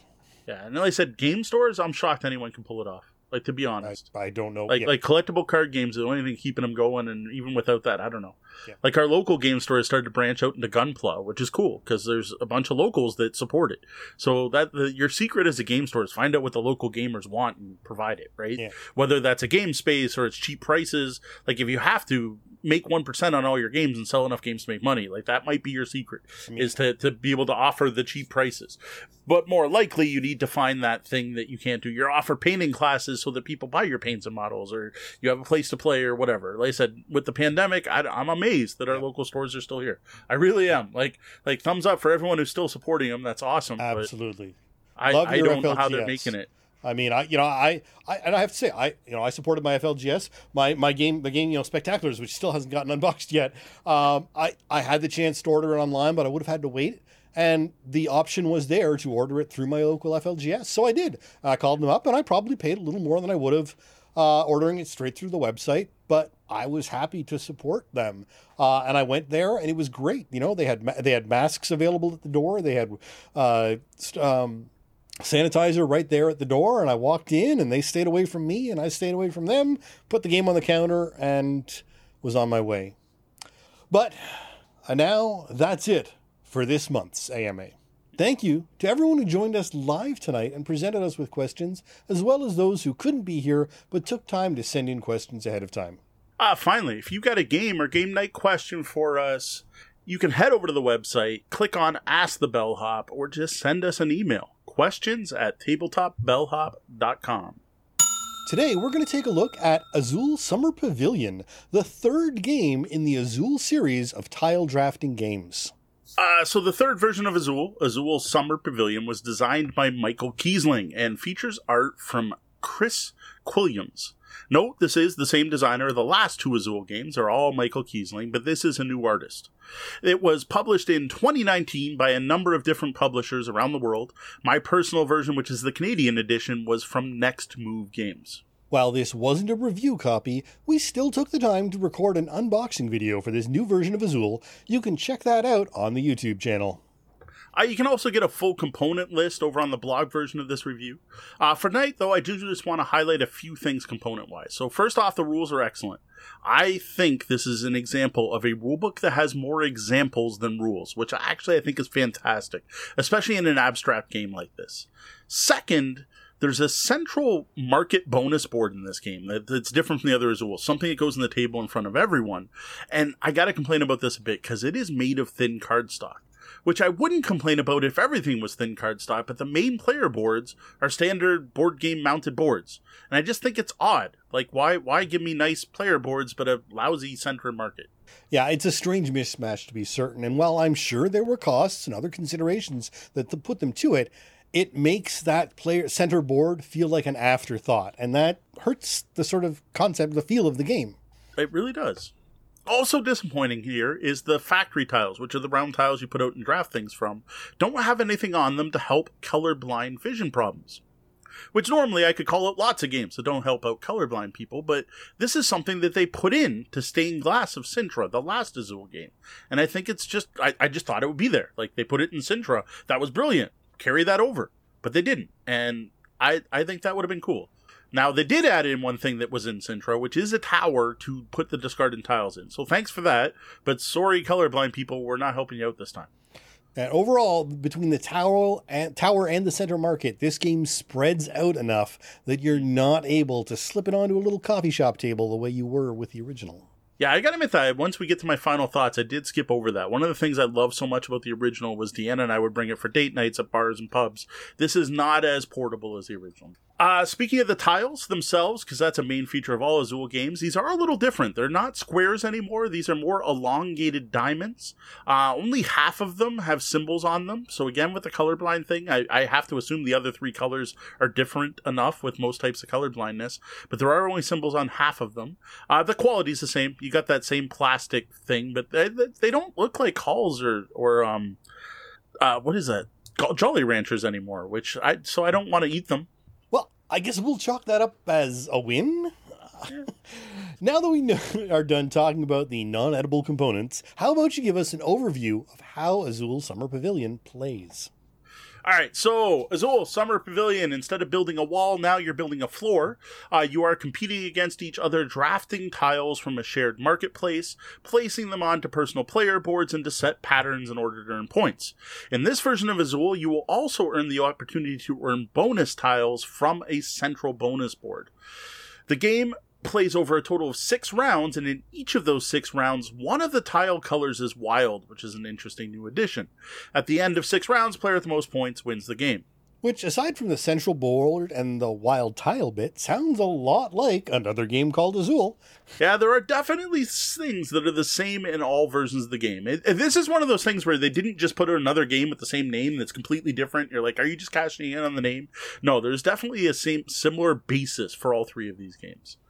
Now, setup's dead simple as it is in most of these. You're going to take a player board, you're going to put your scoring marker on five, you're going to put a round marker on round one. You're going to fill the bonus market with 10 random tiles, place out the factories and fill each of those with four tiles, and put the first player token in the middle. That's it. Dead simple. No real setup to be spoken of as far as I'm concerned. Uh, each round is broken into two phases. First is the acquire phase. Here, players draft tiles and second is the play phase, where players play the tiles they drafted in the first phase. Now, note this is a big change from the other two Azul games, where players place their tiles immediately upon drafting them. In Summer Pavilion, instead, players make a pile of tiles they've drafted in phase one, and then don't actually place them on their player boards until phase two. This deceptively simple timing change becomes a massive change in gameplay as you're able to change and adapt your plans throughout the entire draw phase based on what else is happening from other people and what tokens are left. Unlike mm-hmm. the original Azul, where you're you, you make that choice and that's your choice, and if something better turns up later, too bad, you've already used a spot. Yep. Now, every round, one color is wild. I mentioned that earlier. This color changes every round, and what I thought was interesting is it's the same every game. It's always purple first and ends with whatever color. I'm actually a little surprised you don't draw randomly out of the bag to determine that order. I'm not sure what the reason is for it. So, getting into the two phases, I'll explain them quickly. You have the acquire phase where you have two choices. You can pick one factory and a color other than the current round's wild color. You're going to take all the color, all the tiles of that color from the factory, as well as one and only one tile of the wild color if present. Anything still left on the factory gets put into the central market in the middle of the factories. Or you can take from the central market, where again, you're going to take one color and you're going to take the tiles the exact same. You're going to take all of the color and one and only one wild tile if there are any there. The first player to go to that central market does get penalized, but they get the first player token. They're going to go first next round. The penalty here, though, is the number of tiles you took, not counting the first player token. You're going to lose one point each. You keep going around the table till every tile's drafted. Right. So it's it's very similar and very familiar to players of Azul, but especially with the wild card, mm. uh, the wild tile um, is enough of a twist to to throw you off, and, and you you need to pay attention uh, because mm-hmm. it's not Azul, it's Azul Summer Pavilion. Correct. And that, that first player token losing points is definitely different too. Where in the old Azuls that you take it and you get minus two points. Well, now it's also based on how many tiles you took with it, which can be a big change where you might not want to grab too many at once. Whereas I found in the original game, players like, well, I'm going to do it and lose two points because I'm going to get a ton of tiles. Now, the playing tiles phase. This is definitely a little more complicated. So, in turn order, players may either place a set of tiles or pass. Once you pass, you're out for the rest of the round. Tile placement is done by picking one of the colors, one of the six colors, and picking one to six tiles of that color that you've collected, and then covering up a spot on your board that matches that color and that number. You're then going to put one on the board and the rest get discarded. So if you play five, you're going to put one on the board and four are going to go into the discard. The current round's wild color can be combined with any other color. So if you're trying to do five red, you could have one red and four purples if purple was wild. Um, you can use these to make sets, and you can technically also use the wild card as their themselves. So if purple's wild, you could place purple. Now, each player board has six spots for each of the six colors, all numbered one through six, and they kind of look like stars. And then the center of the board is a wild part. Now, wild can be any color, but when it's being completed, you can only have one of each color. So each point on the star has to be one of the six different colors. So, the number of ways you can try and tackle the puzzle of tile laying is really almost as much of a game in itself as the original was on its own. Mm. Uh, do you start at the high numbers and work your way down? Do you do one color at a time in the florets? Uh, do you just play what you can get and work it out? Uh, I have seen you know, I've only played this game, you know, four or five times, but I've seen a lot of different strategies employed mm-hmm. and trying to figure out how to to to best fill your card or even not fill your card but still maximize points. Mm-hmm. Now, in addition to this, on the board are some special decorations, right? So again, you're making a floor. So in between some of the patterns are statues, pillars, and windows anytime a player has covered all the spots surrounding one of these, they get bonus tiles from that bonus tile card we were talking about earlier. Like pillars are worth one, statues two, and windows worth three. What's really fascinating and does changes the strategy a lot is these tiles can be used immediately in that phase. So you are getting more tiles as you go. And as soon as you buy tiles, after your turn's done, they're replaced for the next player. So the bonus area doesn't run out. Yeah, and this adds a whole other twist to that whole complexity of how to lay out your card. These you're no longer worrying about just florets. You can skip the florets and focus on just trying to get all your bonuses as fast as you can, or on a certain kind of bonus to max that out. Uh, it's it, it really gets complex, uh, and and it's it's hard to understand how many different ways it can play out if you're just used to that original Azul. Yeah. And then to make things even more interesting, you're going to get points for these tiles placed too. And trying to score the tiles is a little bit interesting. So the first tile place, so it's the first one on a floor, gets one point. And then any other tiles placed are going to get one point for the tile and one point for any adjacent tile in a cluster. So you count all the same color or the same uh, flora, everything the same. Wouldn't necessarily be the same color because you might be on the wild tile, but it's like the number who are now touching each other. You're going to get one point for. And then there's the fact that once you're done, you can pass. And here's a big change from the original Azul is any leftover tiles in your playing area have to be dealt with, and you can keep four between rounds. Now, any tiles that can't be saved after that are discarded and cost players one point each. Right. And this this seems simple, you know, oh, I got a couple left over, I'm going to save them. But it can become a huge factor in your ability to even possibly score some of the higher numbers in later parts of the game. Yeah. Now at the end of each round, um everyone's passed, everyone's done you refill the factories, four tiles each. The round marker goes to the next spot, which changes which color's wild again, and the game continues. At the end of the sixth round, players can no longer store any more tiles. So anything that's left over at the end of that is going to cost you points. And then you're going to get a bunch of bonus points. So you get bonus points for each completed star on your board and based on its color and for covering up full sets of numbers. And it's not all the numbers, it's only some of them, but I don't think it's worth getting into the details of which here. And that's pretty much it. Now there is a variant. The boards are two-sided, and on the second side it's blank, so none of the colors are there. And you get to determine as you play which colors each floret's going to be until like as you place the first tile. And what's interesting here is you could build multiple sets of the same color, or you can do multiple all color stars too. Yeah, even though I've played a few times and I've played the original Azul many times, I've still got more than enough things I want to try to not want to add that blank side uh, level of difficulty slash yeah. confusion in. And similar to the blank side on Azul, despite what you may think, it's not easier. You're like, oh, it's easy. I can play stuff everywhere. No, trust me, it's it requires much more strategy. Yep. Now, long term fans of the show probably remember when Azul came out because we basically couldn't shut up about it. Um, it really won us both over in, in the rest of the gaming community, to be honest, as well, and quickly became one of my go-to gateway games. This was the game that I packed with me anytime I went to a public play event because this was the perfect game for new gamers and non-gamers and people who didn't know what they wanted to play. Like, people, oh, I played Monopoly and that, but I kind of want to try some modern games. Azul was the go-to. While that attachment has waned some over time, Yeah. it is still unquestionably a solid game, and I can't imagine turning it down if someone pulled it out and asked me to play. No, I agree. It's definitely not one I'm going to say no. Now, a year later, Azul Stained Glass of Sintra was released. I got a chance to check that one out thanks to one of our fans, Joe. Thank you very much. Uh, this was Joe's first taste of Azul and he loved it. And I gotta admit, I like it. I like Stained Glass of Sintra. I still have it in my collection, but it doesn't get played nearly as often as the original. It just doesn't have the approachability of the original Azul. Like it's just much more fiddly. It's harder to teach. The scoring's more complicated. There's more things to keep track of.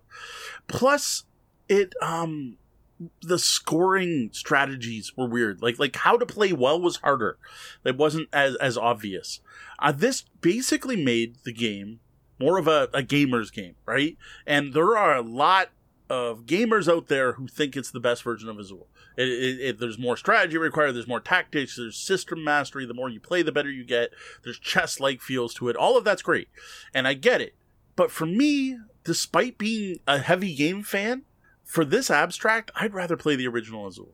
Yeah, and I completely agree. It, it didn't have uh, what I think is the selling point of the original Azul, and that's the casualness, right? Part of the attraction of the original was, while not a filler, you could relax at a coffee shop and play Azul rather than Sintra, where you were sitting there focused on everything and, you know, you didn't want to be at a coffee shop because the person trying to make a espresso at the, you know, over there was distracting you and, and frustrating you because you were so focused on your scoring uh, thoughts.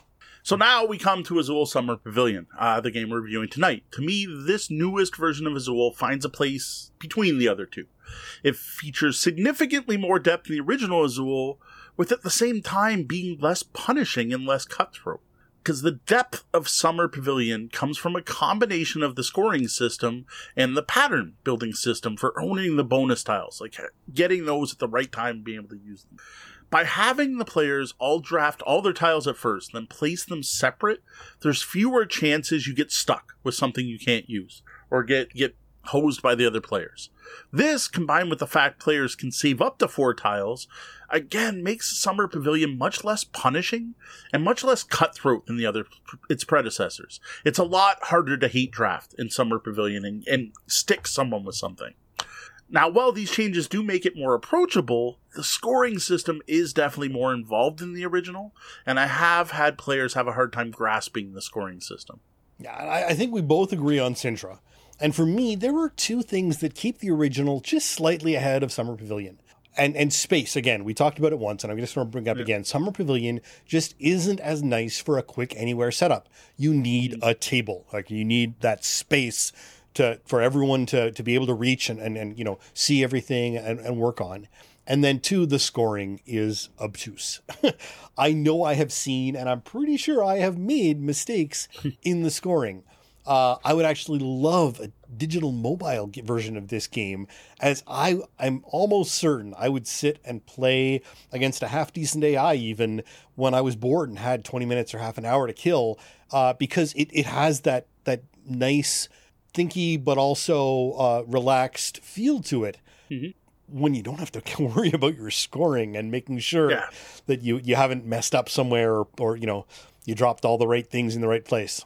So overall, I think Azul Summer Pavilion hits a sweet spot for me in the Azul series. Has a bit more meat and depth than the original without becoming too fiddly or complex, uh, and it's still easily approachable. Well, I still think the overall game, the, the overall, the original game, is a better gateway game. It just the, the scoring, Scrabble scoring, the the it's really basic. It's easy to teach as you play the first time. I do personally think it's worth teaching new players Azul and then moving on to Summer Pavilion shortly thereafter. Once they've got the basic drafting system and placing tiles to earn points, moving on to this because I find it more rewarding. It's a more enjoyable game for me. The added depth here is going to appeal more to experienced gamers as well. Though no, it's not going to scratch that brain burning itch that Sintra might. If you're if you're looking for more of a challenge, you're probably going to look to the third the, the second game in the series. Now, of the three games, Summer Pavilion is my current favorite. It's it's the version of Azul I'm most excited to play the most often. That said, each of the three games does feel significantly different from each other, despite using the same basic drafting system of drafting tiles to place them into patterns. All three versions see play often enough that I'm happy I own all of them. It's just that someone came over and said, hey, you want to play some Azul? I don't care which type, I'm going to grab Summer Pavilion. I would agree, long as you've got the space.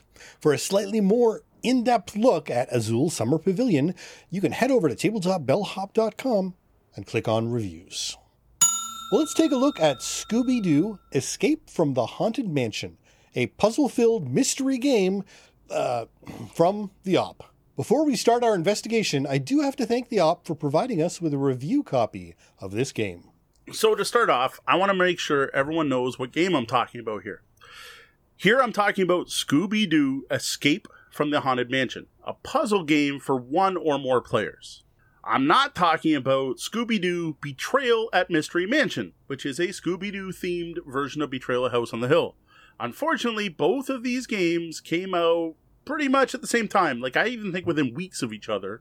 And they feature very similar names. And this has caused confusion for a number of gamers, myself included. Yeah, the escape and betrayal are, of course, the keywords to look for, but it can be hard to pick those out sometimes, especially if you're in a rush and you've got a lot of media coming at you. So, Scooby Doo Escape from the Haunted Mansion was designed by Jay Cormier, Sen Foong Lim, and Kami Mandell.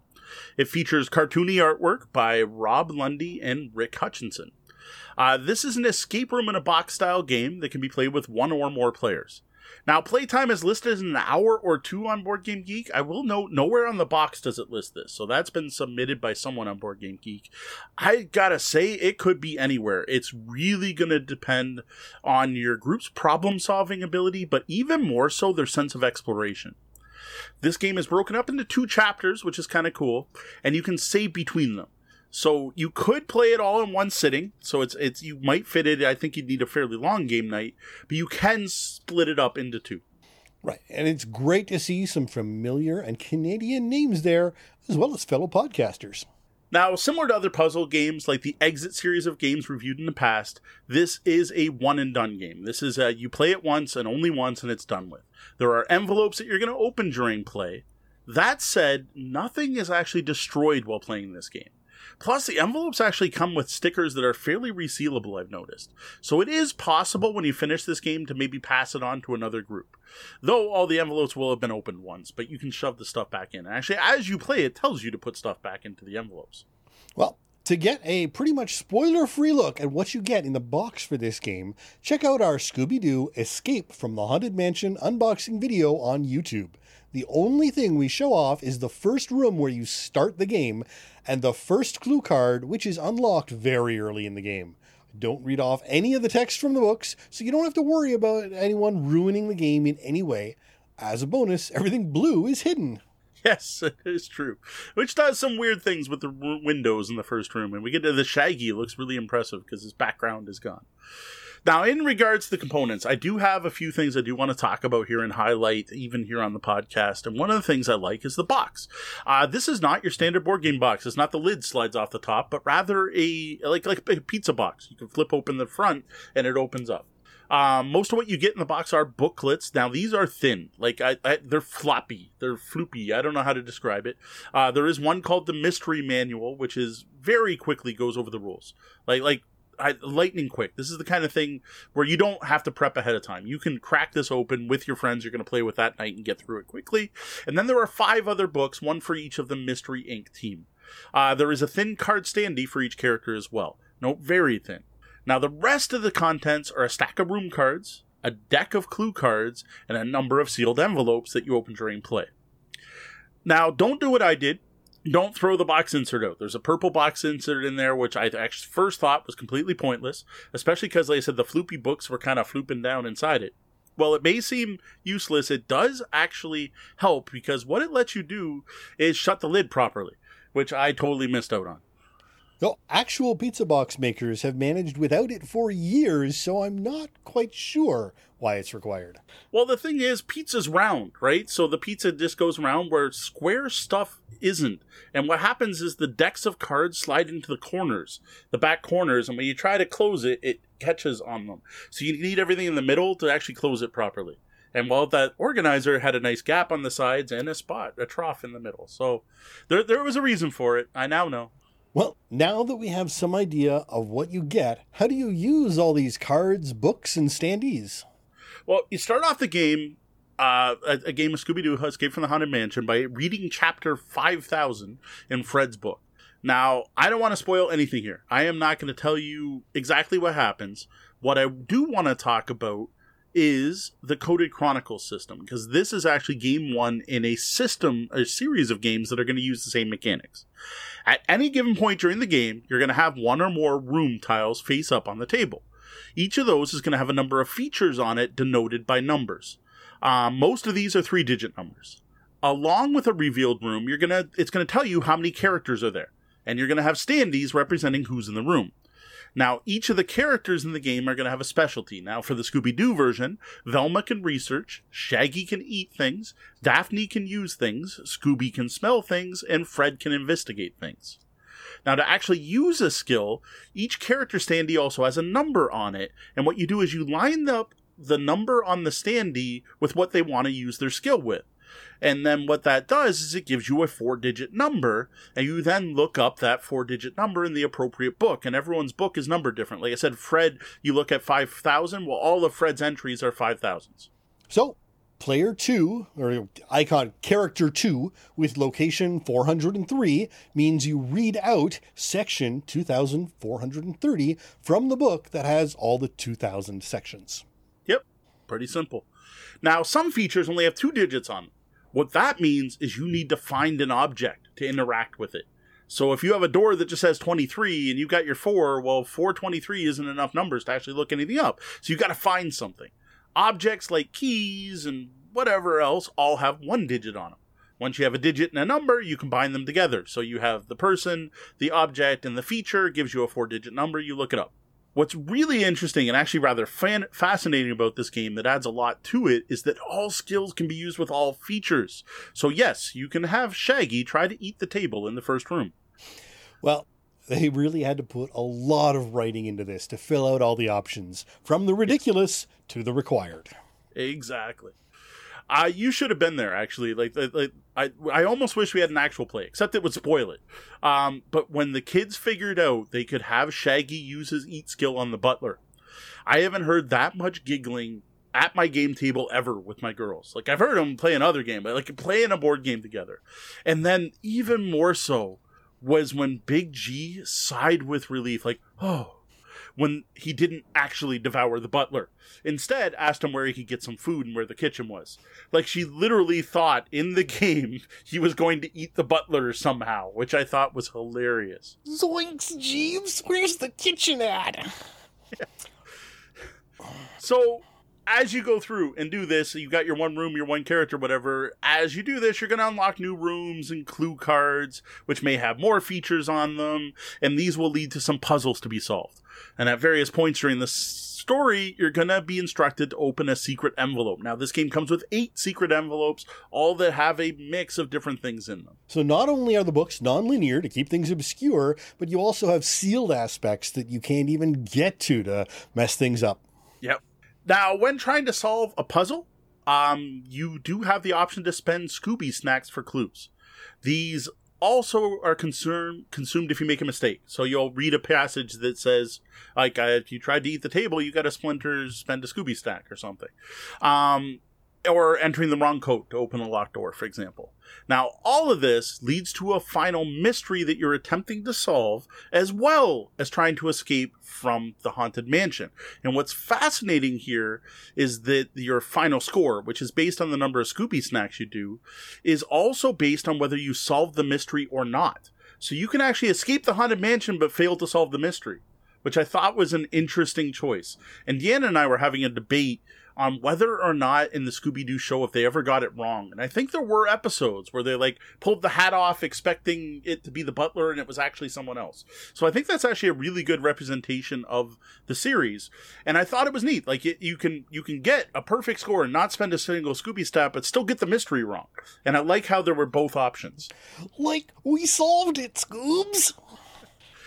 So as for my final thoughts, um, I got to start by saying I was not a huge Scooby Doo fan growing up at all. Um, it was definitely something I saw. It was on. From, from my memory of it, it was one of those things where like a good Saturday morning cartoon would come on, and then there'd be Scooby Doo, and I'd sit through it for the better cartoon that was coming up next. I couldn't tell you the order of the stuff that went growing up, but that was it. Now it wasn't really my jam. I totally get using this license for making family friendly horror games, right? Um, games that are spooky instead of scary, and therefore much more approachable for families. As an adult gamer with kids, I think it's awesome to see Scooby Doo games. Yeah, well, I, I was a pretty big Scooby Doo fan. I even got my kids into it at a pretty early age.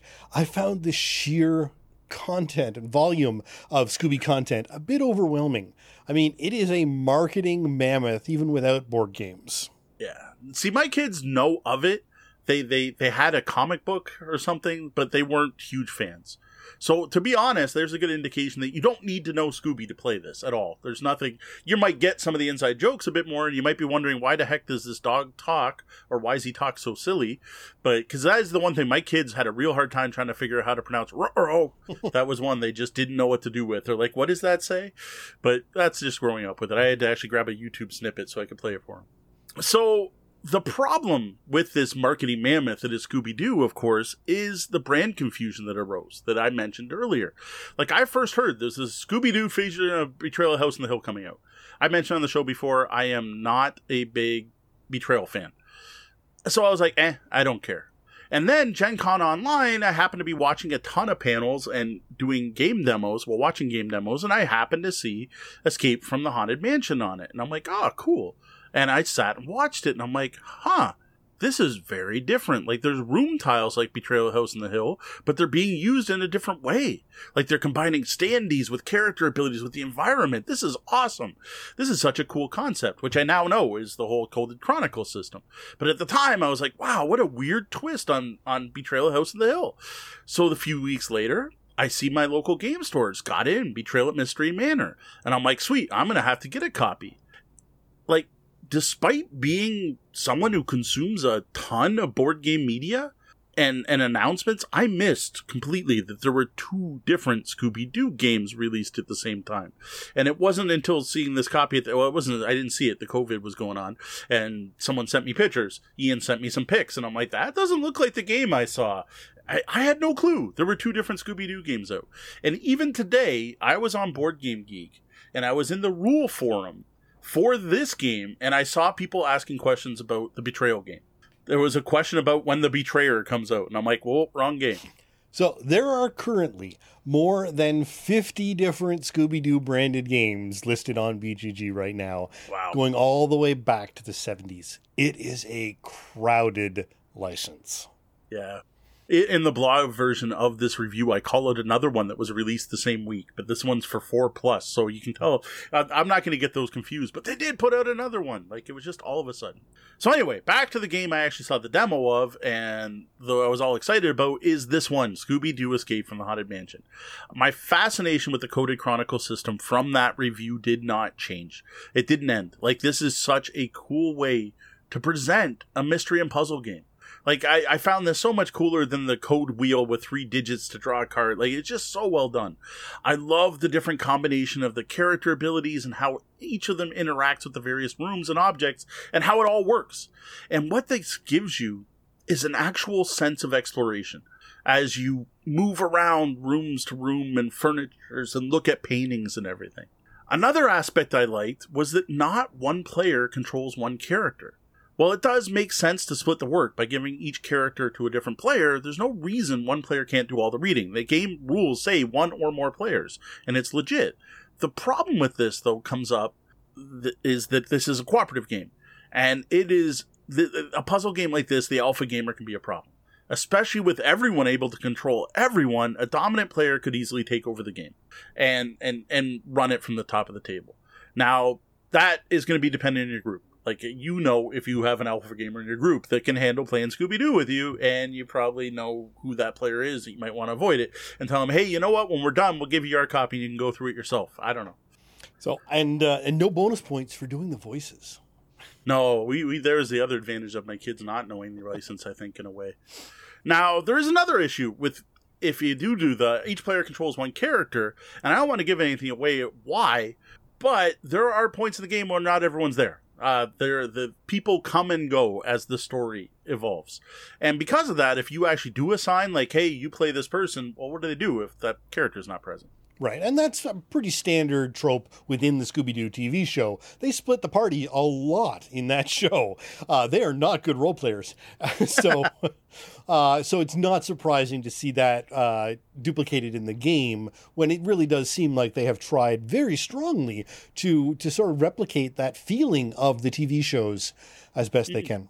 Now, one aspect of the game I really appreciated that wasn't obvious in the demo I watched is how clean the game is in a way because starting off you quickly become almost overwhelmed with clues. Like the first couple rooms it's just like you're putting cards and cards and cards out. And there are cards that at the end of it like you don't need till way later. Like it's it's not little compartments. It's not compartmentalized in any way for the puzzles. But when you do solve a puzzle it'll have you put a bunch of the cards away, which I thought was really nice. So I kind of like the way the game cleaned up after itself as you played. Well, that's always a, a nice touch if you can be, uh, you know, when you're done the game, the cleanup's almost already done for you. Yeah.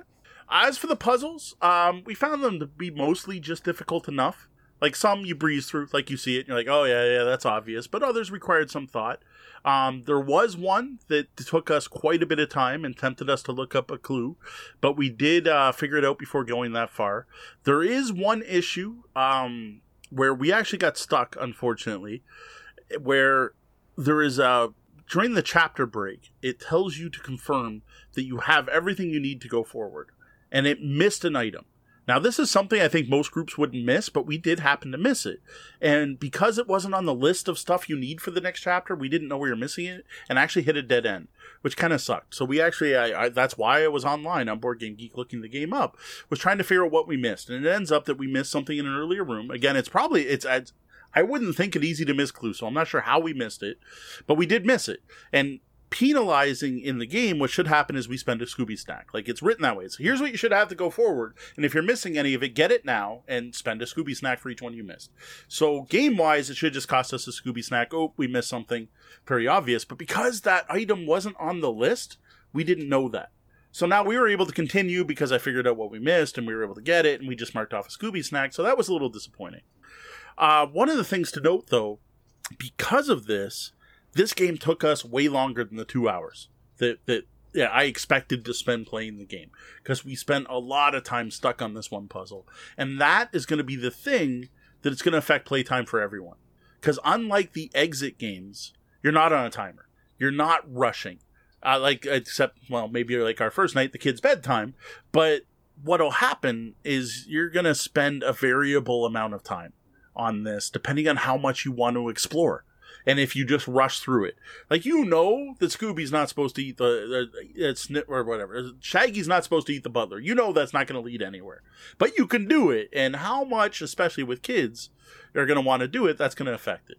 Yeah, it's one of those things where I think any, the only way you can put time frames on a game is if there are time based scoring right? So if you've yeah. got like an escape room where if you finish it in 40 minutes, you get the gold, or if you finish it in 60 mm. minutes, you get silver or whatever, that sort of thing, uh, you can put a time limit on it. But otherwise, and especially a family game like this, um, I it, I don't know they shouldn't be putting times on the boxes and well they didn't no they know absolutely and it it's sad it's kind of sad almost that they uh, threw them onto Board Game Geek or someone's bought someone's taking the time Someone. to throw it on there because it's meaningless. Now what I'm trying to figure out on the Board Game Geek one is if that's per half because you could save because then maybe it's accurate the number that's there but anyway So speaking of my kids playing this, they they adored this. Like like seriously. Like I, I told you they love Quad Heroes. Sorry, Quad Heroes, you got surpassed by Scooby Doo here. I have never heard either of them laugh so much while playing a game at the table with us. Like they love the story and the characters, but most of all, that whole fact they could use anyone to do anything. Um, every NPC had to be smelled by Scooby. Shaggy attempted to eat or look for food in every corner. Fred figured out how everything worked. Daphne touched and fiddled with everything she could touch. And Velma sat there and investigated every bit of evidence everywhere. There are parts of this game that, uh, if kids aren't in the room, just Yes, sound I- very different. I, I agree, but we're keeping it G. It's Scooby Doo. All right, the kids also loved swapping up who was reading. Um, they were, to be honest, arguing over who got to read which book. Um, at first, we considered the whole giving them a book each, but then quickly learned about the thing where not all characters are in the game at all times. So we dropped that. Uh, we did f- find that each one had their favorite character. Uh, interestingly, Big G took towards Fred and Scooby for Little G. Excellent. Now, what I found most impressive about this game, though, is the level of immersion and exploration compared to like other escape room style games or, or escape room in a box style games or puzzle games. This was just so much more thematic. Like it had an overall story, and the puzzles were actually linked to the story. It made sense with it. It wasn't just oh, you open the next thing and here's another random puzzle. Like even the keypad puzzles were tied into the theme. They weren't just abstract logic puzzles. Like they're I, I can't give it away, but like it was all tied into this this mansion, this haunted mansion. There's also a great sense of exploration that almost made it feel like a sandbox. Like like there was a, a full sense of wonder with having all kinds of features in the room and a mix of character skills that you could combine with those. It felt like we were wandering around and discovering clues. Yeah, no, it's it's you know, Scooby Doo really is something that is for the whole family, right? There's there's something in there for everyone, from from veiled references that adults will laugh at to outright comedy that the kids are just going to love, Oh, yeah. uh, both slaps, slapstick and pun based uh, humor. Mm-hmm. And the fact that they have put so much writing into this and given you all those options, you know, that ability to put every character with every clue means mm-hmm. that it, it is a sandbox essentially. You know, it's it's only Yep. limited by the amount of time they were allowed to get to write the new thing. Yeah, basically, yeah.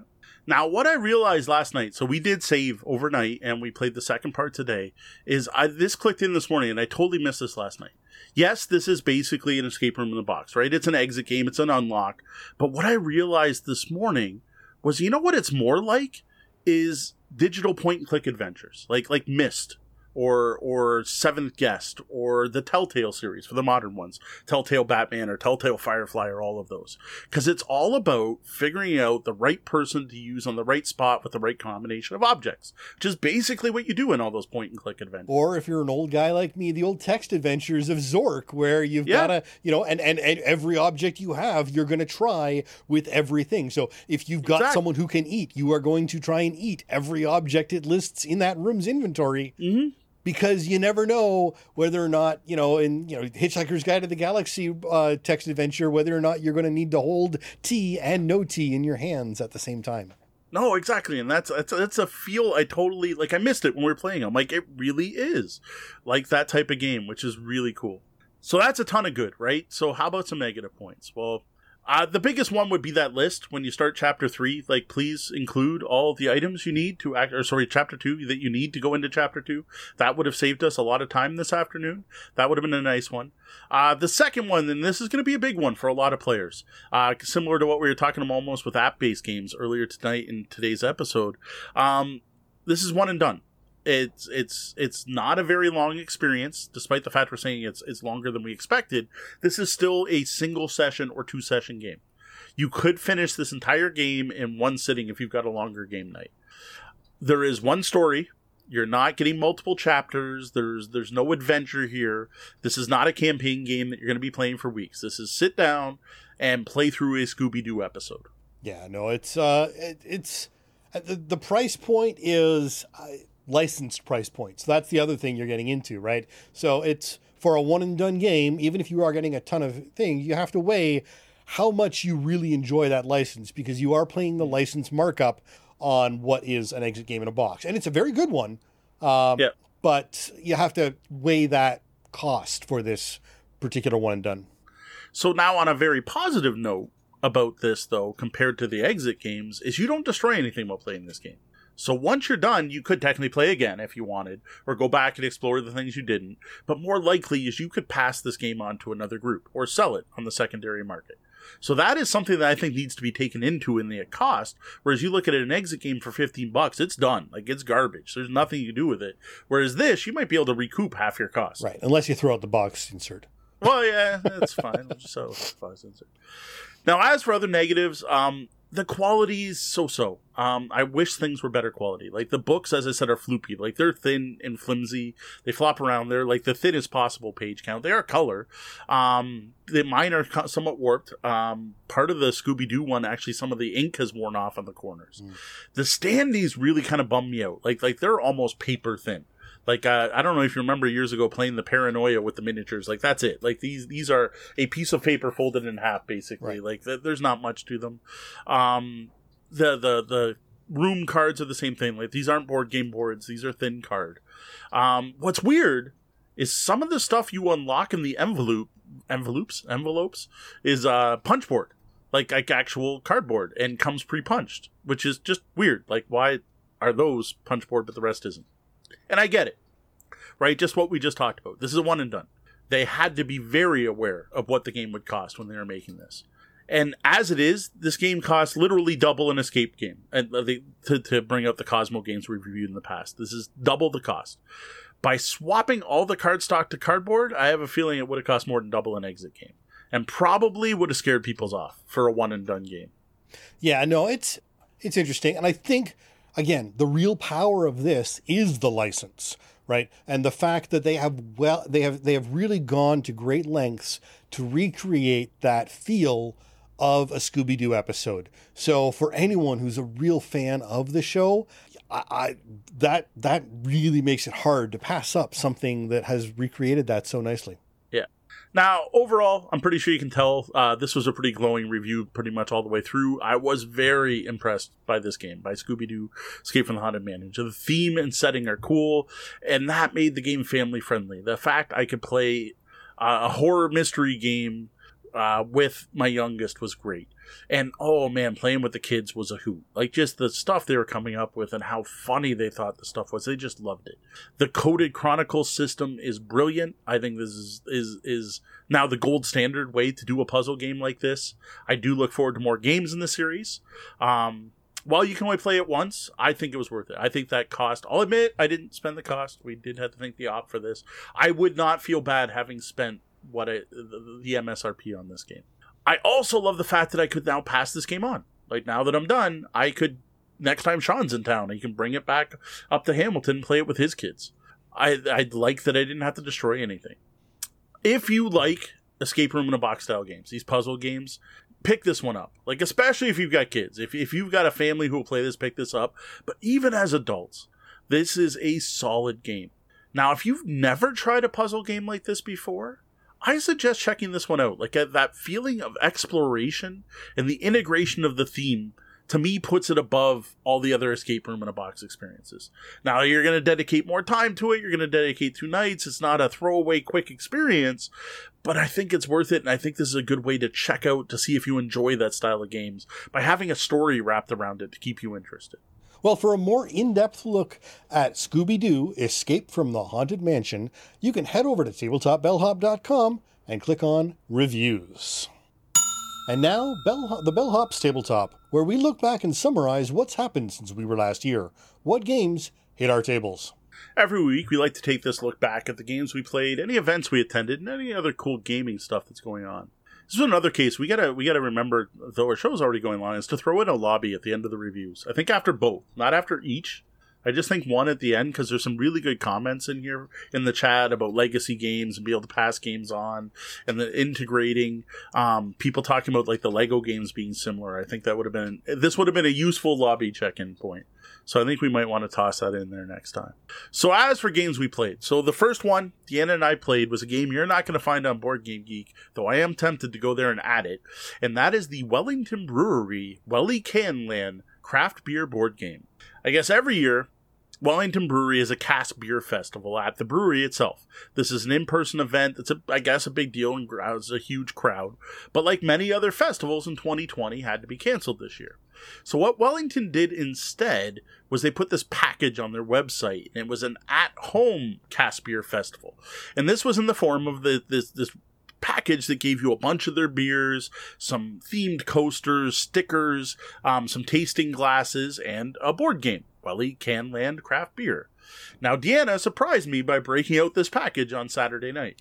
Because why normally you guys do your, your tastings and your charcuteries, but uh, Yeah. it's nice to have a little extra of the festival feel thrown in. Yeah, exactly. I thought it was pretty cool.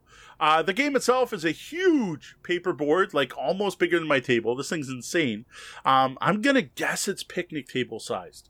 That that's a theory. I, I could be wrong. We got a bunch of unused Wellington beer caps, which was cool. You know what? To be honest, I don't think I've ever held an unused beer cap. Like it, it had never been folded. It was kind of neat. Uh, D6, a stack of trivia cards, and a stack of chance cards.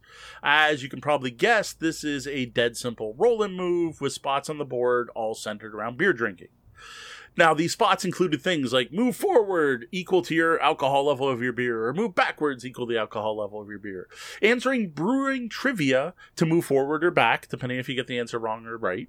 Uh, rewarding the player drinking the weakest beer, or the player drinking the strongest. Chance cards that generally had you do silly things, like Deanna had to call me brewmaster all night, or move backwards. Um, and a lot of stuff that'd probably be a lot more fun if we had drank the beers before we started playing. Um, the neatest part about this was that everything was resolved around trying Wellington beers, which makes sense, right? It's supposed to be a beer fest this was designed for. The problem was there were two of us. So things like the active player closes their eyes and everyone at the table pours a sampler and then or someone at the table pours blind beer for the person to taste and then they have to guess whose beer they got right like well there's two of us d was drinking the ipa i was drinking the stout right it just didn't quite work Well, in their defense, they were trying to recreate a beer festival, not a Yes. date night. Exactly. That was the thing, right? Like, I actually think this would have been a ton of fun. Sitting outside on a patio with this table out in front of this board with like eight other people around, each having a different Wellington beer. Like, I think that would have been awesome. It, w- it would have been, it would have added to a beer festival night. I think it would have been great. As for playing at home, it was not so great. It, it was there. We did it. I shared some pictures online. I thought it was amusing. I still think I might add it on Board Game Geek just because it's amusing me. So after giving up on Welly Canland, we, I'll admit we didn't finish. No one got to the end. There were far too many go back to the beginning spots. Um, we moved over to Unlabeled. Uh, this is the blind beer testing game we reviewed last week, and I have to admit I broke it out for totally self-serving purposes. I wanted to get some more pictures and talk about playing it so I could link back to our review. Hey, we got to generate our content somehow. Exactly. Like we could have just drank the beers, but I'm like, no, no, this will give me more pictures to share on Instagram that I can link people to the review. It's a good review. You should check it out. It's a decent game.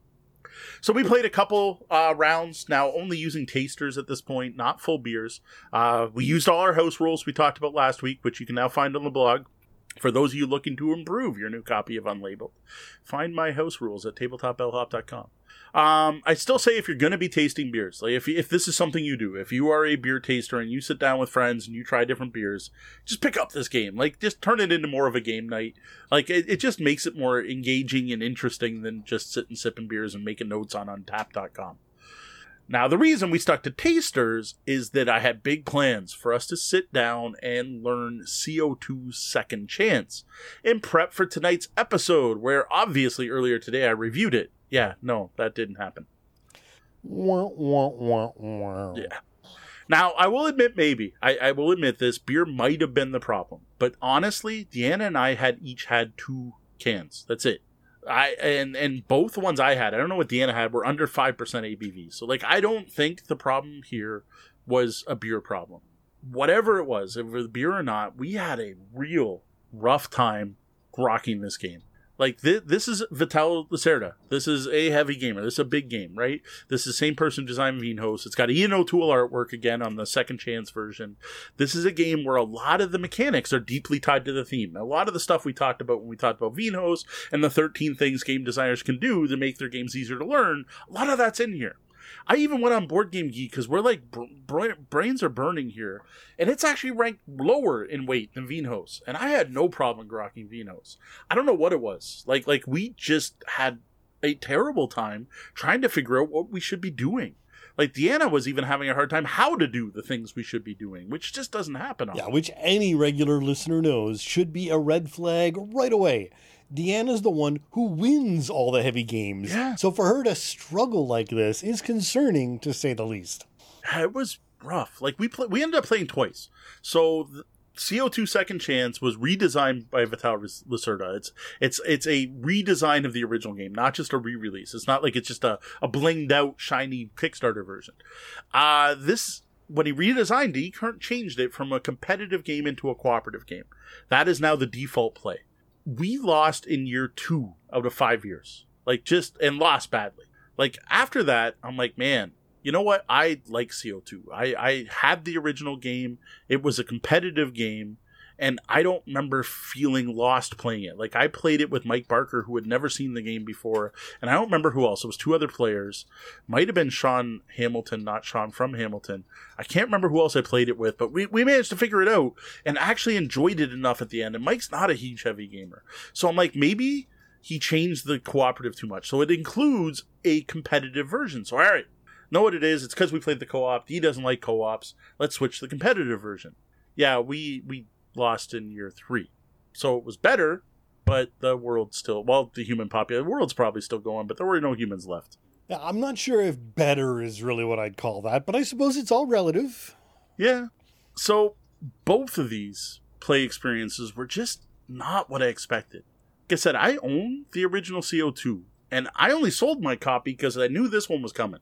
Like I backed the Kickstarter and I used some of the money I got from the original to, to make back the money I spent on the the second one. I, I admit I only played the original twice, but like I liked it a lot. Like it, I that was one of the games I remember telling Deanna because I played it at the local game store when she stayed home with the kids. I'm like, oh, you're gonna like this one. This is your kind of game. It's meaty. It's heavy. You're gonna love it. And and and it is the game that put Vital Lacerda on the map for me like I realize other people probably discover them from other games, that that's when I started paying attention. I'm like, ooh, I like Vital Lacerda games. I didn't know that. And that's what got me to buy Vinhos, was because I enjoyed CO2 so much. Like, I, I don't know. I, I don't get why this one was so different that it flopped so badly on us. So you, you just played Extreme, right? A little accidental inversion of this or backwards that. See, that's what we actually thought. So at the end of the night, we both grabbed our phones and started doing research on Board Game Geek. I actually got to the point where it's so annoying to look at on my phone, I came upstairs on the computer to look this up. We played everything right. We got every rule right. We did everything by the book. So then I started diving deeper. What changed from CO2 to CO2 Second Chance? Sure enough, the rules for the CEP market, that is uh, carbon something points, it's permits, car, car whatever. carbon emission points. It's part of the cap and trade system. the The market completely changed. They you could now sell and you could build up the market and all this other stuff. Sure enough, the old game gave players more turns, so that's a huge change. Because I, I was thinking that I'm like, it feels like we can't do enough. Well, in the old game, everyone got five actions, not four. Having one more action could have saved us. Like, it very much felt like that. In the end, I actually found a thread with many, many people, mostly Kickstarter backers, complaining the game was just too hard. And that the competitive mode of play is no longer competitive, it's semi co op. Because if you don't work together, everyone's going to lose. And it's all about playing cooperatively with someone winning in the end. It's not actually about beating your opponents. And in that thread, Vital Lacerda actually joined in to point out this is all by design. I wanted a harder game. I want it to feel like this. You are trying to save the planet he made the game winnable 25% of the time. That's for both modes. So even playing competitively, you're only going to win 25% of the time. Like 25 seems low for a competitive game or a cooperative game and seems insane for a competitive game. Like, like competitive, we want to see who wins. Like there should be a, I, we should be able to mitigate that somehow. Now, Vital, seeing all the complaints in this thread, did come up with some rule suggestions. And what's interesting is I have the Kickstarter version, and it comes with a little supplementary rule book, and some of those suggestions are in there that came in with mine for how to make the game easier. So I think, without going digging, and I haven't read this thread uh, where he spoke up, uh, I suspect, based on the theme of the game and what you've been describing, that this is probably a statement about the environment and global warming and the state of the world and effects on it. Oh, yeah. But I, I hesitate to put any words in the designer's mouth. It, it does seem to be rather uh, environmentally activist. No, it is. And and the game is all about that. And there are sections in each chapter that talks about all the things you're doing in the game and what people are doing in real life to do it and what companies are doing that are evil and bad. Like like this is the game is an environmental message. It really is. So I don't think you're putting words in his mouth. I think you're just echoing exactly what he's trying to say. Um so now where are we at, right? So as you can tell, I'm not really ready to review this one. Like I, and I don't feel ready to review this one because obviously I had mixed wrong expectations going into this game. I expected an update to a game I loved. I expected Vinhos 2016 vintage versus 2010 reserve is what I thought I was getting with this and I did not. This is a very different game than what I was expecting. I we were supposed to have played a couple more times this weekend. Um, that fell through, no gaming related reason. Um, at this point, I don't think I've given the game the chance it deserves. I, I went in expecting something more than it was. So what I plan to do now is try again, um, knowing what we're getting, like literally knowing that 25% win rate, knowing that the game, despite saying competitive, is really a cooperative game where someone's going to win. It's what we were talking about earlier, actually, with uh, with a suggestion for Brian Kurtz there. So what we're going to do is go in knowing what we what what to expect. And if we still don't like it we'll try those official rule changes from vital lacerda and see if that makes it more enjoyable so what this means is i'm not ready to share my final thoughts it's going to take a few more plays um, if you are a fan of the original though and do pick this up realize what it is right this is a brutally hard cooperative game or semi co-op it is not competitive in my mind. Right. So he's he's taken you know the state of the world has changed since the first game came out, uh, and uh, he clearly sees that things have become more dire and has changed the game to represent that. Yep, fair. So another game we got to the table this past week is Watergate from Capstone Games. Now I won a copy of this game as part of Cap Camp Capstone, their online gaming convention. Um, I've been hearing fantastic things about this game. Many podcasters have started calling this one the best of 2019. It is doing remarkably well. Its board game geek rating is, I think, it's an eight point something. It is, it is look everything looks shiny on this game. Unfortunately, similar to CO2, I don't know what went wrong. Um, our first play was terrible. I, I played the editor, Deanna played the Nixon administration, and I lost on turn five. Anyone who knows the game knows that Nixon wins if he gets five. Uh, I always forget the name of this. Oh, progression? No, whatever they're called. Red markers, momentum markers. Thank you, Deanna. If he gets five momentum markers, he wins. The fact that I lost on turn five means that every round the Nixon administration grabbed a momentum marker, and I felt I couldn't do a thing to stop her. Like that was not fun at all. Right now, could that could could part of your you're not American. You never took American history, and you probably don't actually know that much about the Watergate uh, situation.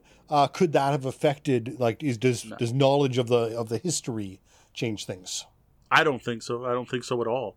And to be honest, if it was based on history, it should have been the other way around with uh, Nixon being impeached easily instead of staying in office for five years or whatever, five momentum tokens worth. No, I, I honestly think you don't need to know anything about it because I know nothing about it, but I don't think that had any impact whatsoever on my ability to win. This is actually an abstract game. It's pattern building and it's a tug of war between evidence, initiative, and momentum back and forth. Um, without getting into the full details of the game because we'll do that some other time.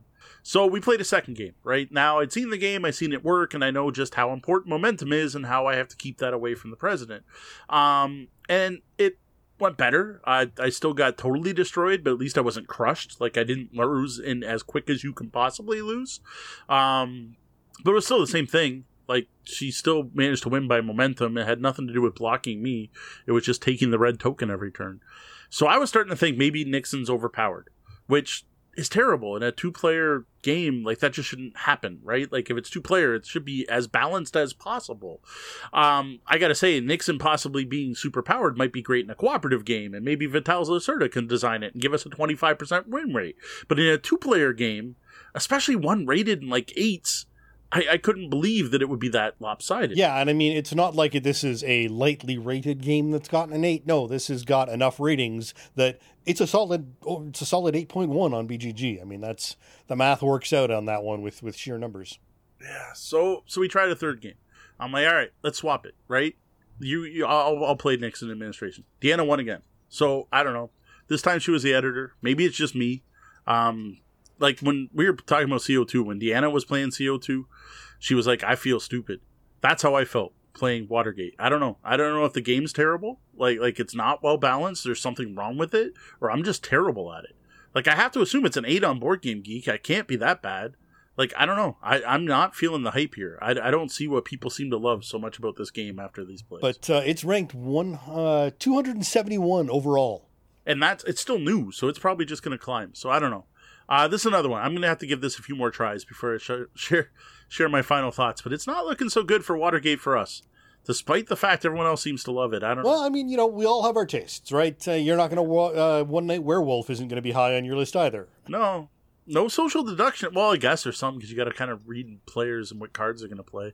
I don't know. I, I maybe I should be looking on Board Game Geek and see if there's other people who are like, you just have to play enough times to learn the cards or something. I don't know. Finally, the the last game that hit our tables this week uh, was Scooby Doo: Escape from the Haunted Mansion. Played this with all four of us, Deanna, myself, and the kids. Fantastic family experience. I already raved about this one enough in the review segment, but I do want to mention here, um, since we did play it this past week, and I try to cover all the games we played. Now, no, it, it did take us multiple sessions to finish this, and I think you should plan for that. Like, don't assume you're going to get it done in one night. Yes, I guess you can do it, but you're going to need like a four hour game night to do it. I was thinking probably a three hour game night from both groups, but there is definitely a chance where you have to um, leave room for people to explore, especially when playing with kids. Like, um, we probably could have rushed things, but like, and, and skip the obviously wrong answers, but the kids wanting to eat, smell, investigate, research, and use everything on every card meant it took longer than it might have took. Right. Well, how about a look ahead?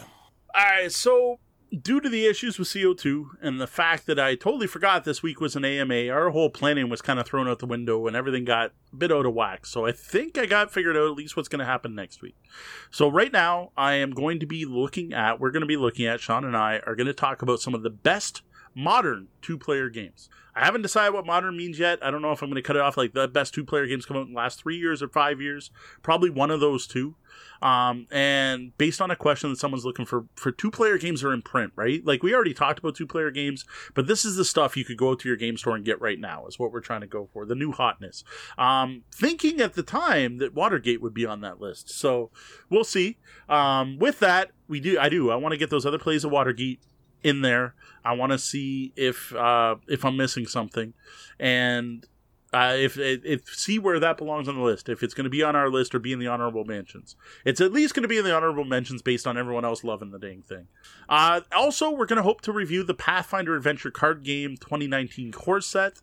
That is going to require Deanna and I sitting down and pounding through a few adventures.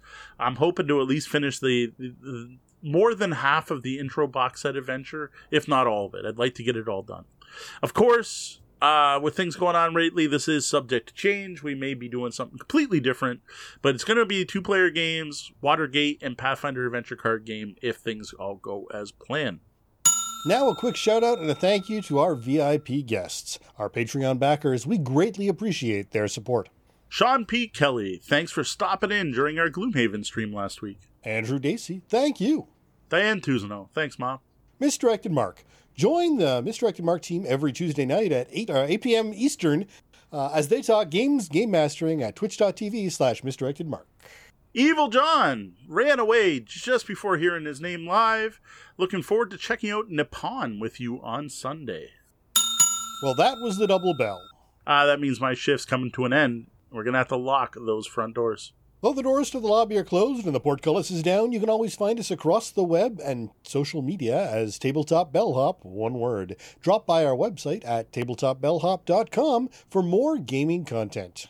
I feel like the content we're providing would like to support our continued efforts and our continual improvement. Please consider tipping the bellhop through our Patreon at patreon.com slash tabletop bellhop. Remember to join us here on Twitch every Wednesday night at 9 p.m. Eastern and watch for the Tabletop Bellhop Gaming Podcast. Hit your podcatchers and YouTube at 2 a.m. Eastern, New York, Toronto, every Tuesday morning. Well, that about wraps up the time we have for the show tonight. For those of you here live, thank you for joining us and be sure to stick around and join us in the penthouse suite for the after show where there's a box to open. Yep. For Tabletop Bellhop Gaming Podcast, I'm Sean. And I'm Mo. Thank you. And Game game, on. on. Graphic design by Brian Weiss at RPG & Co. Music is Nimbus by Eveningland. The podcast is released under a Creative Commons Attribution License.